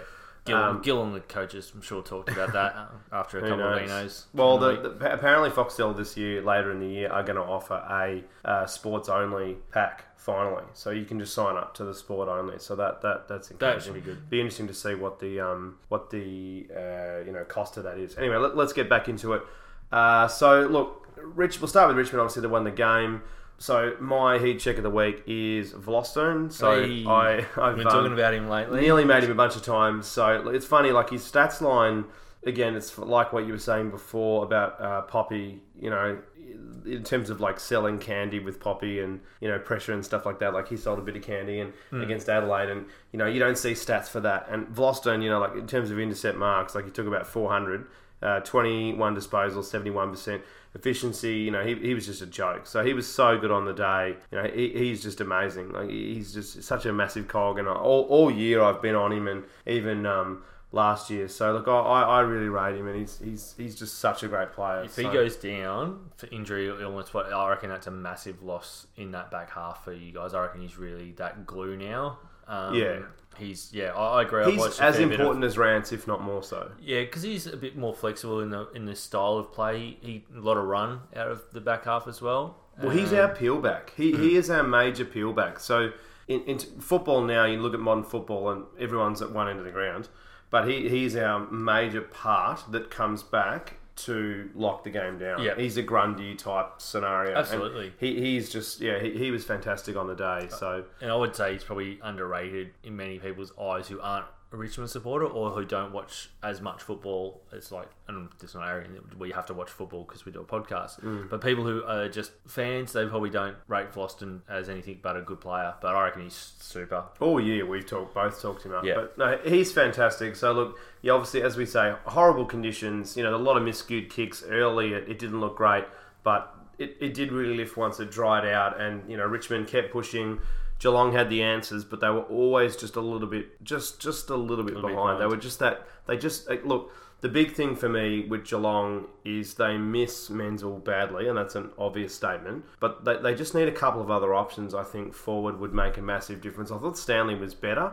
I thought there was a bit of disconnect, but a big part of it was inaccuracy as well. So yes, they were a little bit disconnected from, from the mids to the forwards, but they, they threw Dangerfield forward, which which kind of worked, but not really. You know, like I thought. Um, the, the, the encouraging thing for Richmond as well, you know, winning when Selwood and Dangerfield and you know a bunch of these guys had, really good and Ablett had a great game. So Ablett was amazing. Hmm. That's the thing. Like it was so encouraging to see them win when you know you got this Joker running around. So no, look, it, it, it yeah, great game. Hawkins, I thought had one of his better games as well. He was really clutch. Kicked, um, you know, should have kicked four, ended up kicking, kicking three, but you know, on, on shit house conditions, I thought he was fantastic. He- Yeah. He, competed all day too, so that was really good to see. Actually, I was really impressed with his Yeah. I, Richmond Richmond stamped them uh, stamped their authority on this game after quarter time, um, and to the competition saying, "Look, we don't care what the conditions are like and how good your best players are. We're a better team across the board," and that showed. I think, Their kids are better than Geelong's kids. There's just no other way to look at it at the moment. yeah, and for Geelong, I mean, obviously they've got some big names still to come back in, which will bolster them come pointy end of the season, but. Richmond are just looking extremely well drilled, so polished. They know they just know each other so well as a team. Yeah. So, I mean, Daniel Rioli comes back in for the first game since grand final last year, Yeah, and it's like he hasn't missed a beat. yeah. And you go, "Wow, how good is an upside for that?" He came in, he looked incredible. Yeah. Well, the, the great thing was, I think they kept him hungry. So the rumor was that he was ready to play last week, but Dimma and the group really wanted to keep. I think that they're trying to. They're doing the Hawthorn type of thing when they were in their peak in Geelong as well. When you got like a really good group, you just keep them hungry as hell. And Richmond are you know number one on the VFL ladder as well, and just Yeah. belting it, and their percentage is amazing too. But as an example, like you know, I didn't hear anyone, anyone talk about this. You know, uh, Garthwaite. So Ryan Gareth Garthwaite is a defender. He's 19 years old. Uh, drafted in the, so right at the bottom end of, the, of um, 2016. He's only played one game. Came out. Yes, he didn't get a, a lot of disposals. Got nine. He's, to be fair though, he's playing defence. Got nine at 100 percent efficiency. So that's the thing. Like their kids already look AFL ready. So it's yeah for Richmond fans, it is it is very exciting. I thought Broad played his best game certainly since the grand final. I thought he was a lot better. Um, you know, Conker looked even he looked better as well. I said a few weeks ago, I don't know why they keep bringing him in, but he I have to have to admit it, he was good. McIntosh, he's just hard. He just competes. You know, he runs really well as well. Offers a lot to our side. Just a lot of balance. But um, yeah, look, where the game was won was was just persistence. I think you know Rich- Richmond just never gave up on the game plan. That's the thing; they've just got so much belief, so much trust, so much belief, and so much confidence. So Well, that's it. They were like Go, sorry. Mm-hmm. Martin and Cotchin were good. Yeah, they were fine. Well, Martin had a couple of moments Yeah. where he was a joke. But that's the yeah. thing. But they, it's those those two are the ones that's like, oh, okay, we got to get ourselves out of the hole. They're the ones with the shovel digging the first bit, Exactly, And then yeah. they just bring everyone back into the game. Ellis And- as well was And great. Ellis, yeah, he's um, he's starting to he's starting to really. I thought he was really quiet for the first month or so, and then all of a sudden he's starting to. Well, he didn't um, like being dropped, and he's come back and he's been a joker. So that's the thing. Like it's Yeah, it's keeping him hungry, and it's exactly the same sort of methodology. So Rance, look, he- was fine. I, I thought I, I did think that I don't know about a dive, but I think he did play for free kicks a little bit much, and he ended up out positioning himself, and Dangerfield took the mark. So I think he just needs to be a bit careful and just play your man, and and you know don't worry so much about the umpire. There was a couple of cry wolf type scenarios, so I think he needs to Yeah. pull his head in just a little bit. But yeah, generally speaking, I'm not going to go too hard on him. It's not, um, you know, a lot of players do do it, but yeah, look, I, it's it's it's not great. So Grigg was really good as well. You know, that's the thing. Richmond's got a, a lot of good signs. They they persisted through the whole day, and they were they were really impressive. And Geelong are they're in it. I mean, I, I still think Geelong are very much in this. You know, the, the last thing I'd say on Richmond is that so yesterday was the 17th of June, which was a full year ago. So on um, Sunday, I think it was a Sunday, but last year on the 17th of June, Richmond lost to Sydney 72 to 80 on the G. Since that day, they have not lost on the MCG. So yesterday marked an entire year of winning at the G. Not bad. So the whole, and they've won a flag in that time as well. So that whole time they have not lost at the MCG. Yeah. And their average margin is like 32 30, points as well. yeah. Yeah. So it's it's it's it's pretty ridiculous at this ground. They've just got so much confidence, and winning that flag meant that they just think they don't. They, it doesn't matter at Doesn't what matter point now. they're out of the game. If they can get to the, the, the G on that last day in September. Well, and that that's the, that's the game now. It's it's to me where it's such an even season. I still think it's where everybody finishes, and if Richmond finish top of the ladder and get the double chance and play at the G, yeah, I think you can Lights almost out. lock it in. So it was sort of like when, once the Cavs lost that first game, it was like, yeah, no, I think, I think we're all all over here. So, but um, yeah, look, it, look, quality game. I thought interesting tactics. Some of the tactics I think got thrown a little bit out the window because the conditions were so poor. But you know, both teams really tried. Geelong had a bunch of answers. Once they get Menzel back, uh, Wiley Buzzer was a, a laid out. Guthrie back was interesting. week. Guthrie sounds like he's going to be back. Scott Selwood's such a massive part to their side. If Yeah. they'd had Scott Selwood in and Guthrie in, geez, that, that I would love to see these two teams at full health on a clear, Clear day, day. on the G just go off and just uh, in a, in a prelim and let's see Well- let's see who comes out alive. Well, that would be imagine, great. imagine if the two prelims were Yeah. Sydney West Coast, I'd be very Geelong Richmond. That would be That'd almost be your perfect four. That'd almost be your perfect Uh, four, wouldn't it? At the moment, Maybe. I mean, oh, it'd be fascinating to see Collingwood Oh, yeah. make a, a prelim at the G against a Richmond. That you get hundred thousand to be people in the rafters, killing each other. and I think those those teams aren't too bad with each other. But yeah, I think No, they're supporters of me. This is oh well, no, the, yeah, that's it. But um, no, look, I think that would be amazing for Melbourne. But it, Yeah. because two enormous clubs just going off, but then also Melbourne versus Richmond at the G in a prelim would be incredible. And as well. pre-match, So who pre-match, who knows? pre-match would be Joffa and uh, Mickey Mickey Molloy having a Molloy. little box having a little box off. That's it. One lives in, in South Yarra, and the other one, uh, old mate Brody. But no, no. No, look, it's it, yeah. Look, there's a lot of scenarios, and, and we're gonna get. That's the thing. Like people complain about the quality of football at the moment. It's not as good, and complain, complain, complain. But once you get to finals, all that half of it, we're not that far away. A bunch of these teams are going to be gone, and we'll just see the, the quality versus quality, and that that'll um. That'll be really good, and there's going to be some good. There's every week there's been a few good games, and that and that's it's not like every game has been dire. And I, I don't disagree that we'll ha- we still have, haven't had time to do another state of the game type episode, but anyway, we'll get there at some point because Well, yeah, there, We- there we- is a we- few things to discuss. But and we might we might do a, a week soon where we don't uh, dive as deep into each of the games. Mm. We might sort of talk for 10, 15 minutes on each game and then put a section into the Do state of the the game end, or something yeah. like. We'll see, but We'll ultimately, yeah. Um, we mentioned it. You mentioned it last week in one of the episodes. There's the really crappy teams. They've always been around. That's That's, the that's the thing. They've and always other been sports around. as well, yeah. The thing is, I think what a lot of people forget is we've got more access to Yeah. more vision of the games now that we actually consume more football than we ever have. So Yeah. we're going to pick up on more of it. Um, there's more cameras at the ground. There's more replays. There's this and that. So I think though, look, the problem is that I, I get it that a lot of the coaches there's are trying to cut, like, just choke the game, and I, Yeah. I, I do get that, and there are some ways to fix that, and, and we'll go into that, and whether I don't think that's necessarily zones, but we, we will talk about that at some point. But yeah, look, in terms of this game, obviously, like you know. Lots of side stories to it as well. You know, there was some times where Rance was on danger, which was great. You know, Martin versus Danger. There was a couple of really exciting moments. Martin and Ablett were on each other mm. for a little bit too, which was wild.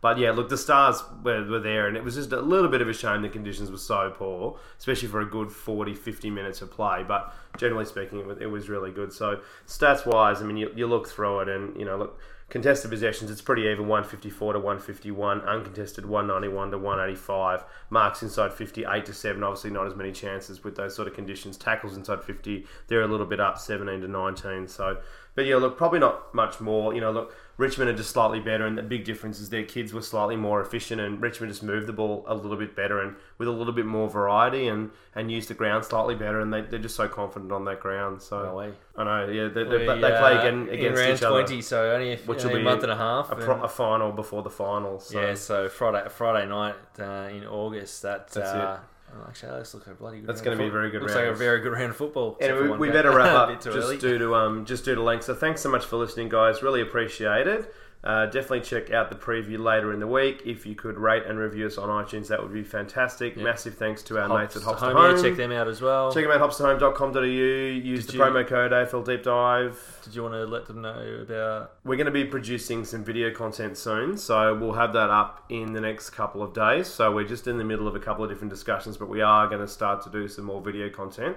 So that's a little bit of a tease. It's a lot more exciting than that.